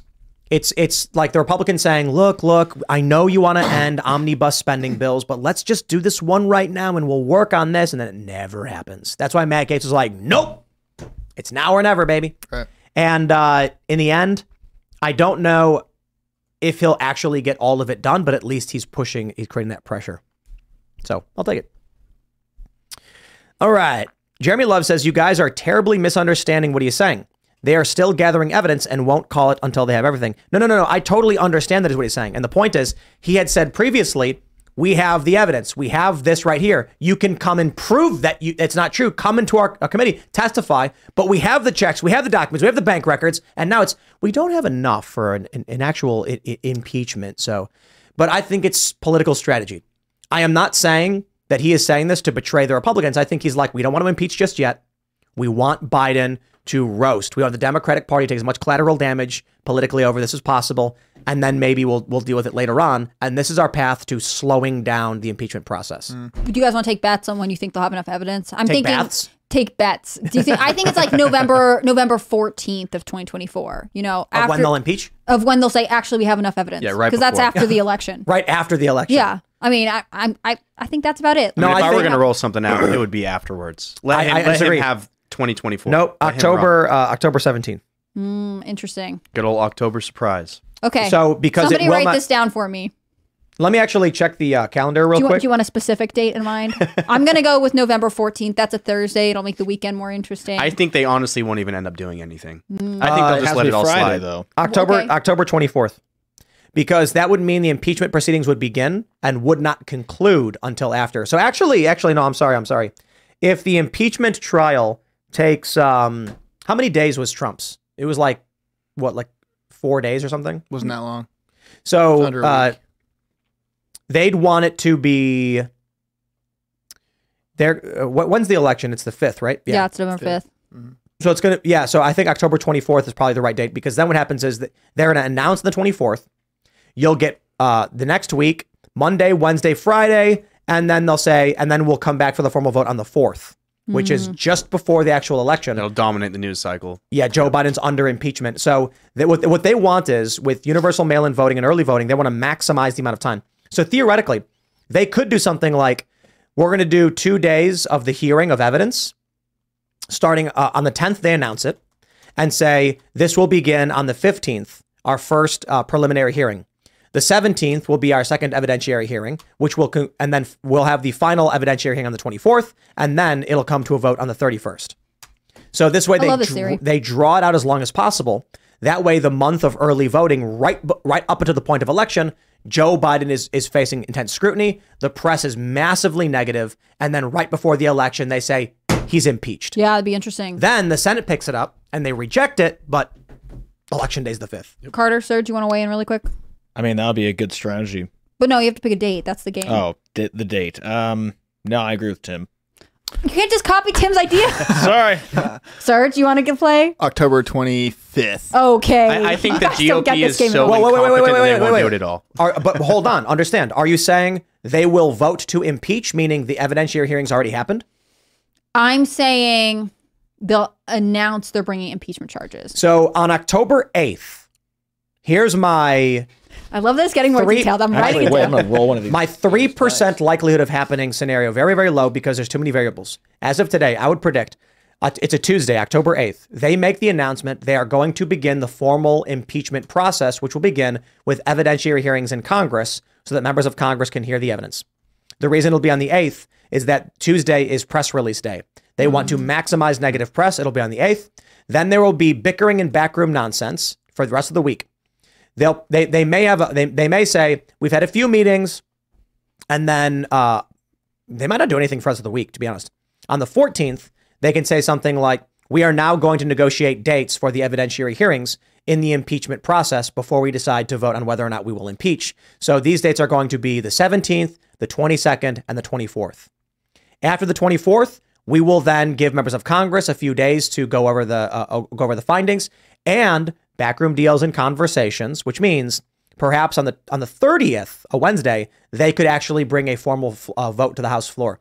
Now, they could theoretically move faster than this, but they have every reason to maximize the duration of the impeachment proceedings so that on the 30th the formal vote happens, which means that's Wednesday, nothing on Thursday or Friday, and then Monday it's it's it would have to move to the Senate rapidly, and they could even hold it and say we have voted to impeach Joe Biden. The Speaker of the House will formally deliver deliver the impeachment on the fourth, the Monday, giving us time to have conversation discussions about how this is going to be done properly. Then it's one day before the election, and in the news, the impeachment is hand delivered, or Democrats remove Joe Biden well before this happens. What in October? That would be crazy. That'd be great. Uh, Well, look, look, look. If they're smart, they do this. But they're not very smart, are they? To be fair, but Tim just it is- spelled it, out is- for you. No, no, no, no, no, no. Hold on. I don't know the deals that are going on in Congress, I'm just kidding. the restrictions, the limitations. For me, it's very surface level. Here's the here's a very simplistic way you could draw this out and smear Joe Biden in in in October. Somebody, somebody, send this to Mike Johnson. There you go. Mike Johnson is like, Tim, stop telling everyone the plan. No, the bigger problem is that Republicans probably don't actually want to do any of it, and they're like, "Oh boy, I hope we lose." Yep. That's it. And I, I honestly think that they will be torn on whether they should move now. They have to get an alignment on, the, on why this timing is correct as opposed to something else. Uh, this game also reminds me of when you guess like when your friend's baby is going to be born. you know what I mean? I feel like Everyone buy a square. Yeah, exactly. We should do a giant bingo game like that. Be hilarious. Didn't we used to do them for the debates? You guys did it a couple times. Oh, yeah. Yeah. It's hard to do though because you have to make a whole bunch of Or unique. it's it's State of the Union. That's when you guys did them, I think. All right, bingo. Bitter, What they bring up, yeah. Bitter Tune says, "Thanks for yesterday's shout out. It was immensely helpful, and I'm deeply grateful." Well, thanks for the super chat, sir. Yep. Hell yeah. What do we got? Trent Lamalino says, "Is anyone at Timcast looking into what's happening in Africa?" I know it's not front page stuff, but there's a potential uh, for conflict as the U.S., Russia, and CCP push forward here. A bunch of coups that were organic as well. Yep. Sudan. Sudan. We talked a little bit about Sudan. Sudan, Chad, Niger, Niger Nigeria, et cetera, all those different people. It's it's a big story. There's a lot, a lot of information there, and yes, the CCP is pushing a, a lot in into Africa and almost every different nation of Africa, and uh, everyone can feel it. Trust me, we all know about it. SM69 says the Babylon Bee just put out an article showing Nikki Haley with a shocked face from the debate with the headline Nikki Haley stumped when asked which countries she wouldn't invade. that was a good one. wow. Yeah, but come on, it's an easy answer. You uh, um is the Maldives a country? No. the Maldives is its own country. It is? but it's going to be gone soon. It's going to the water's going to cover it up. So Oh, okay. She, I wouldn't in North Sentinel Island. That's technically its own country, right? Yeah, good luck. You could say the Vatican. That's a country too. Yeah, Is it? Oh, okay. Yeah, there you it's its go. own country. Well, there you go. I might, ignore the support, I might That's the support. best answer. I might support that one though. Go and dig, dig down in those archives. Let's see what they got. Right. What do we got? Uh, Dallas Smith says, Doubt you'll remember, but we met at the rally in Delta Park, PDX, after my boy Jay got murdered. I was tacked out militia style. Jay Keep Bishop. killing it, bruv. By the way, I don't need my red striped US Gaiter. I loaned you that day. JK, keep it. I assume that's to you. Oh, he's talking to me. I was not in uh, Portland. Yeah, no. wait, re- re- redo that because I, I know he's talking about Uh, Jay Bishop. Delta Park and PDX after Jay got murdered. He was tacked out militia style and he uh, gave you a red Gaiter. Yes, I do remember you. Thank you for that red gaiter, by the way. No, I because that was uh, after night 100 in uh, Portland. That's what got me to really start reporting on riots. Was that video of Jay getting just straight up executed outside that parking garage? And the ADL describes it as an Antifa actim- activist who murdered a right wing extremist. insane, absolutely so insane. crazy. Well, and if you look into nuts. Jay's background and stuff, Jay was a good guy. I mean, and then you look at the dude that murdered him, quite the opposite. Michael Yep. Reinoehl. True. I mean, had the shootout. Like these these people, Rest they will peace. go as far as to murder people, as we see. But that's really what sparked my interest in covering the riots. Was after that video, I remember I had, I think it was like four hundred dollars in my bank account. Booked a ticket, didn't even have a hotel at the time. And flew out to Portland night 100. I got the Feet on Fire clip, and then Trump retweeted it, and that's really what started my career. But thank you for that red gaiter. I appreciate you, brother. Chicken Lady 1980 says, Tim, please consider inviting Mark Dice to be on the Culture War podcast. He just released a new book, The War on Conservatives, highlighting the culture war issues that we have today. I'm on page five. Good read so far. Mark Dice has a standing invitation, an open invitation, and uh, he tweeted this. He tweeted that he Oh. does, and it's just an issue of when he can fly across the country. But Right. Mark, we're all big fans, and we would uh, love to fly you out at any time you wanted to come on the Culture War podcast. And uh, it'd probably be good to have um, Mark on the Culture War podcast in the morning with someone to debate, Mhm. and then IRL Friday later. night IRL Yeah, to hang out and you know shoot the shit with the crew. I already swore earlier, so I guess we're we're swearing today. It's a wild Friday night. Sorry. Glenn Grimm says, shout out to Dakota. He's seven years old and is actively kicking cancer's ass. Join the fight. Give, send, go. Dakota's army. His family is asking for any support and prayers. God is good all the time. Yeah, hell yeah. right on, man. Good luck. Good luck. Keep it up, Dakota. William U, uh, Ub, Ub, Ubius? Or is it Ubilis? Ubius, I think. I don't know. Ubius. Combat vet in need of major auto repairs, need motor rebuild or swap. My only vehicle and no resources. Job in jeopardy. Can't go see my kid two hours away. Give, send, go. GBB35. We are we here at Timcast are effectively a Craigslist for you to post your uh, willing to buy and Well, needs. if you use Give Send Go. If you use uh, what's the other one I call GoFundMe. Like, GoFundMe, yeah, We don't that's- read those. we don't do Yeah, that. get outta No. here. Give some Go. Only. I'm independent. Like if someone's using Go GoFundMe, I'll just say like, hey, you shouldn't. You, you run Yeah, the risk yeah. of getting banned. Mhm. And so the problem is, people are like, will you donate to my GoFundMe? I might, but they might just del- just kick the money back. Mm-hmm. Yeah. All right. Kane Abel says, Hannah.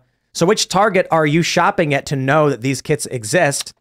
I'm kind of confused how you just happened to stumble No. on that stuff. Busted. I I did walk through a Target recently. I did not buy anything. Um, but yeah, I it was weird with the Target boycott, which is that I live in a rural area and don't go to Target that often, anyways. Like I had gone maybe twice in the last year. Um, so it gets really easy to boycott things when you don't go, right? If Walmart is more convenient, you go there anyways. But you know, I have I have progressive friends, I have normal normie friends who don't totally get it. Shame. Occasionally they want to go through Target, but No, I have to. I have to shame my girlfriend every once in a while because she loves Target. It's Loves hard. I Whenever I, mean- hear her say Target, no, I, I- am not driving you there. I will say, you know, it has been interesting watching the Walmart near me really up its game in terms of trying to be like, we're cute, definitely we're trying to fun. compete They're trying to compete everyone. so hard. Hey, I really Walmart- respect it. They're also paying more influencers, like just the Mhm. normal influencers Really? that I would like follow. Who I don't know if Target really did it this much, but I'm seeing a lot of like Walmart partnership push. hey, Walmart doesn't have insemination kits. Were they really stepping up their game? I don't know that Or for sure. do they? That's They the might. thing. I'm gonna Google it right now. JTS says, You're right, Tim. I was raised by a single father. I definitely do better in discipline area, but have way less social skills than my single mom friends. Interesting. But it's interesting because if you have no discipline, are you really are your social social skills really going to help you out? You know what I mean? Like you need both. Yeah, you do. You need balance. I think the issue is that with discipline you can you can function and survive, but without discipline you're you're going to struggle. So even with even if you have discipline but no social skills, you'll figure it out. But if you have social skills and no discipline, you're probably not going to do so well. True. That's why we say single fathers do better than single mothers. I think there's something still missing from the picture, but survival's probably higher. Polly Pure says, "Where is Ian?" I don't know. Ask him. Uh, He's gone. Yeah, I don't know. He's He's, gone. vanished. Took a He's a off. vapor. Just just gone. Like, you guys don't like Carter? That's gonna hurt his feelings. Hey, he's here. And he'll be back. He will be back. Neglectful Sausage says, We want young kids to date more, but we'll keep using the term creep. Women are frightened of average looking males. Creep shaming is how we got here. What? I think the issue is that men are scared of women. Like, not, like, it's not so much women, it's the fear of social pressure that they'll post your picture on the internet, call you a creepo, and all these things, when in reality, you should just not care. Well, you've seen it with like the new gym trend of you oh, know Oh, yeah. men literally just working mm-hmm. out and Yeah. then they get called Yeah. creeps or labeled certain things. Have you seen the morbidly obese woman being like incels? They have like the neck beard and like you know they're like Cheeto fingers, and on the everyone's like, podcast, and she's just drooping over her chair. and people are like, "Yo, dude, you know, chill." My, my the thing about that video is most incels are average-looking dudes who just don't understand what to do because they were not they, they don't have the social skills. So I I do blame the parents quite a bit, but it's like, yo, look, man, there's the old trope of, you know, how do you how come you see a short, ugly guy with a beautiful woman? Yeah, does he He's like brave. A, is he a movie producer? It's Yeah. it's all about talking. d- does he own? d- Does he own a cracker factory? It, it's not. It's not necessarily all talking. It's like a, beauty matters. So to a guy, physical beauty matters more than mental capability, but mental capability plays a substantial role. This is found in all of the dating the dating analysis. The reason why guys, tend to want like women in their mid 20s as opposed to like an 18 year old or younger is due to the fact that they want someone who's more mature. And I'd hope they wouldn't want somebody younger. no, than 18. no. You see, this is the scary thing. The data found that when in- in blind uh, attraction tests, men rated 14 year olds the, the most attractive. Yeah, gross. So when they show a picture, so when they show a picture to a guy and say, "How would you rate this on a scale of one to 10? The guys don't know the age or anything about the woman. They would rate really, really high for very young women, and that's why the models you see in magazines and in malls and at and and and like uh, lingerie stores, yeah, they're mostly like 15, 16 years old. It's messed up, That's right? demented to me. Yep. How old is this study? This study, uh, this might have been 10 years ago. So what they found is actually guys are not attracted to 14 year olds. They're attracted to 22 to 24 year olds. And the reason is children are not smart and hard to be around, and they will not provide for successful families. But that's the only reason. Well, I mean, look, that's that's horrible. men find young girls to be physically attractive, but not worthy of starting families with. Not so it's like it's my my point is ultimately that it is gross. Like it's kind of weird that that's what they found. Uh, but ultimate attraction is not absolute physical attraction. For guys, it was are they mature and capable of being a good mom? That's that's really was the, the physical beauty opens the door, but if the woman is not showing the capability to be a good mom, then attraction goes way down. Like obviously, we are not just like, well, you look good. There are guys who are like that. For women, it's more inverted. Op- being attractive opens the door, but for women, it's more about status, capability, confidence. And so, you know, if you're a dude, you absolutely you don't you don't have to be the tallest guy or the smartest guy. Perseverance. You know what I mean? Mm-hmm. Yeah. Yeah. That's what it's all about. So, my friends, what you can do right now, smash that like button, subscribe to this channel, share the show with your friends, become a member at timcast.com, watch the documentary Infringed, and have your friends watch it. I am giving you permission right now, if you're a member of timcast.com, to actually press play with other people in the room to watch it. That's right. Crazy. That's right. I know. You heard me say it. And uh, I'll tell you this uh, one more. If you have a local bar and they have a TV, log in, play it. Play for the people in the bar. We we we, we are mostly concerned about just it's a combination of we got to make the money back to do more of it, but we do want a lot of people to see it. So if you're a member and you have it uh, in your membership, feel free to play it at your local lo- club, bar, or whatever, and show all your friends and uh, encourage them to pay attention. You can follow the show at Timcast IRL. You can follow me personally at Timcast. Tayler, do you want to shout anything out? Yeah, give me a follow at Tayler USA, T A Y L E R USA, spelled the properly way. I mean the proper way. And uh, go follow at Watch Tenet now. I'll be reporting a bunch of breaking news and doing man on the streets for them. and uh, Tenet Media on YouTube, and you can watch the Culture War episode from this morning. Clips from the show will still be on youtube.com slash timcast, but the live shows will now be on the Tenet channel. That's awesome. Yeah. Um, I just want to thank all of you white men for being here and for being white men. Uh, hold on. Most- Except for Tim. And the African American. That's true. Except for most, most of part of Tim and mostly Serge. uh, it's just been great. Uh, let's go, white men. That's gonna be a terrible. Disavow. Here comes the Media Stop Matters article. line. Disavow, except for most of what I said. Um, I'm Hannah Claire Brimelow. I'm a writer for TimCast.com until Tim fires me. Uh, at fire at you should follow at TimCast. Fire, News. you're getting your own show now. That's true. Where I just talk about let's go white men. You heard it here first. it's a it's a new show we're launching. It's called Why White Men Are Great. Yeah, it's hosted by me. No, I'm just kidding. Um, Can't wait to see it. What was I talking about? Okay, at, follow at Timcast News on Instagram and X. It's the best. You can see work from me and all the other journalists. They work so hard. They're excellent. Uh, and if you want to follow me personally, I'm on Instagram at hannahclaire.b and I'm on Twitter or X or whatever it's called at HC Brimelow. Uh, over to the, another white man. White man Carter Banks here, make music here at Timcast. We got a really busy week. Next week coming up, filming a music video for a secret song. Also, I think two music videos, right? Yeah, two, two to three, maybe. three. Uh, and then we got our first live performance coming up. Not going to say who that is, but working on that in December. I'm gonna I'm gonna start. is it I'm gonna- Tayler Hansen with I'm gonna start teasing it real quick. Uh, I'm just gonna start teasing it a little bit. Uh, the one of the songs we're we're we're putting out, maybe the next one, maybe not. No, maybe not the next one. We'll see. Is a what what I would describe as a um, what do you call it? What do you call it when a guy keeps hitting on a girl but she keeps telling him go away? It's that, but for the Daily Down Wire bad. and us. So like. The Daily, so we're it's I don't, I don't want to say we're working with the Daily Wire in a thing, but you'll understand when it comes out, and it's going to be hilarious. You're not the girl being hit on in this scenario. You are the No, man. yeah, we're So we're, the we're relationship like, was a little better Yo, what's that. up? And they're like, we get it. Connor's we like, get it. stop making it sound so hey. lame. No, but I, what, what I want to say is we're not working with them, but uh, there is there is a relation to the project, and they're excited for it. And I don't want to say too much because I, I I don't know the, the, the degree to which we will will pull off a collaboration. But let, I just want to say like we have something that is that is basically done. We got to do the video for that involves the Daily Wire, and whether or not they're in on it as well is going to be up to them. But I know like we've discussed things, so I don't want to call it a collaboration just yet because they may just st- you know stand by and clap for us, but we'll see. I'll be happy with the claps and uh That's I wouldn't say that. Not You're happy the with the clap. you know what I mean. This is Um, this is going off the rails. Anyway, you can follow me at Carter Banks on Twitter. You can follow uh, Timcast Music at Timcast Songs on YouTube. Also, shout out to my mom whose birthday it was yesterday. And uh, what's up, Serge? Is Trash House on? Sorry, on the social medias. It is. Okay. And it's at Trash House Rex. Most of the place. Shout out to your mom. Oh, thanks, sir. Lovely lady. I met her before. Um, Why are you smiling like that? hey, she's she's dope. She's lovely. Uh, also, shout out to Tayler. Thank you very much for being here, man. Appreciate you. Uh, what else? Um, I don't know. Just follow me on social, guys. At Serge.com. Let's get All out right, here. everybody. We'll see you all on Monday. Thanks for hanging out.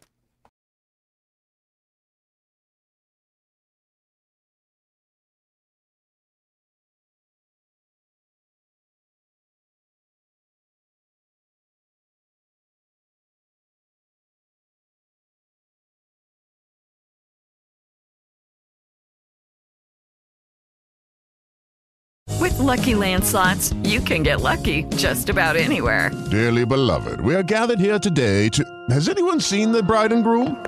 Sorry, sorry, we're here. We were getting lucky in the limo and we lost track of time. No, Lucky Land Casino, with cash prizes that add up quicker than a guest registry. In that case, I pronounce you lucky. Play for free at LuckyLandSlots.com. Daily bonuses are waiting. No purchase necessary. Void where prohibited by law. 18 plus. Terms and conditions apply. See website for details.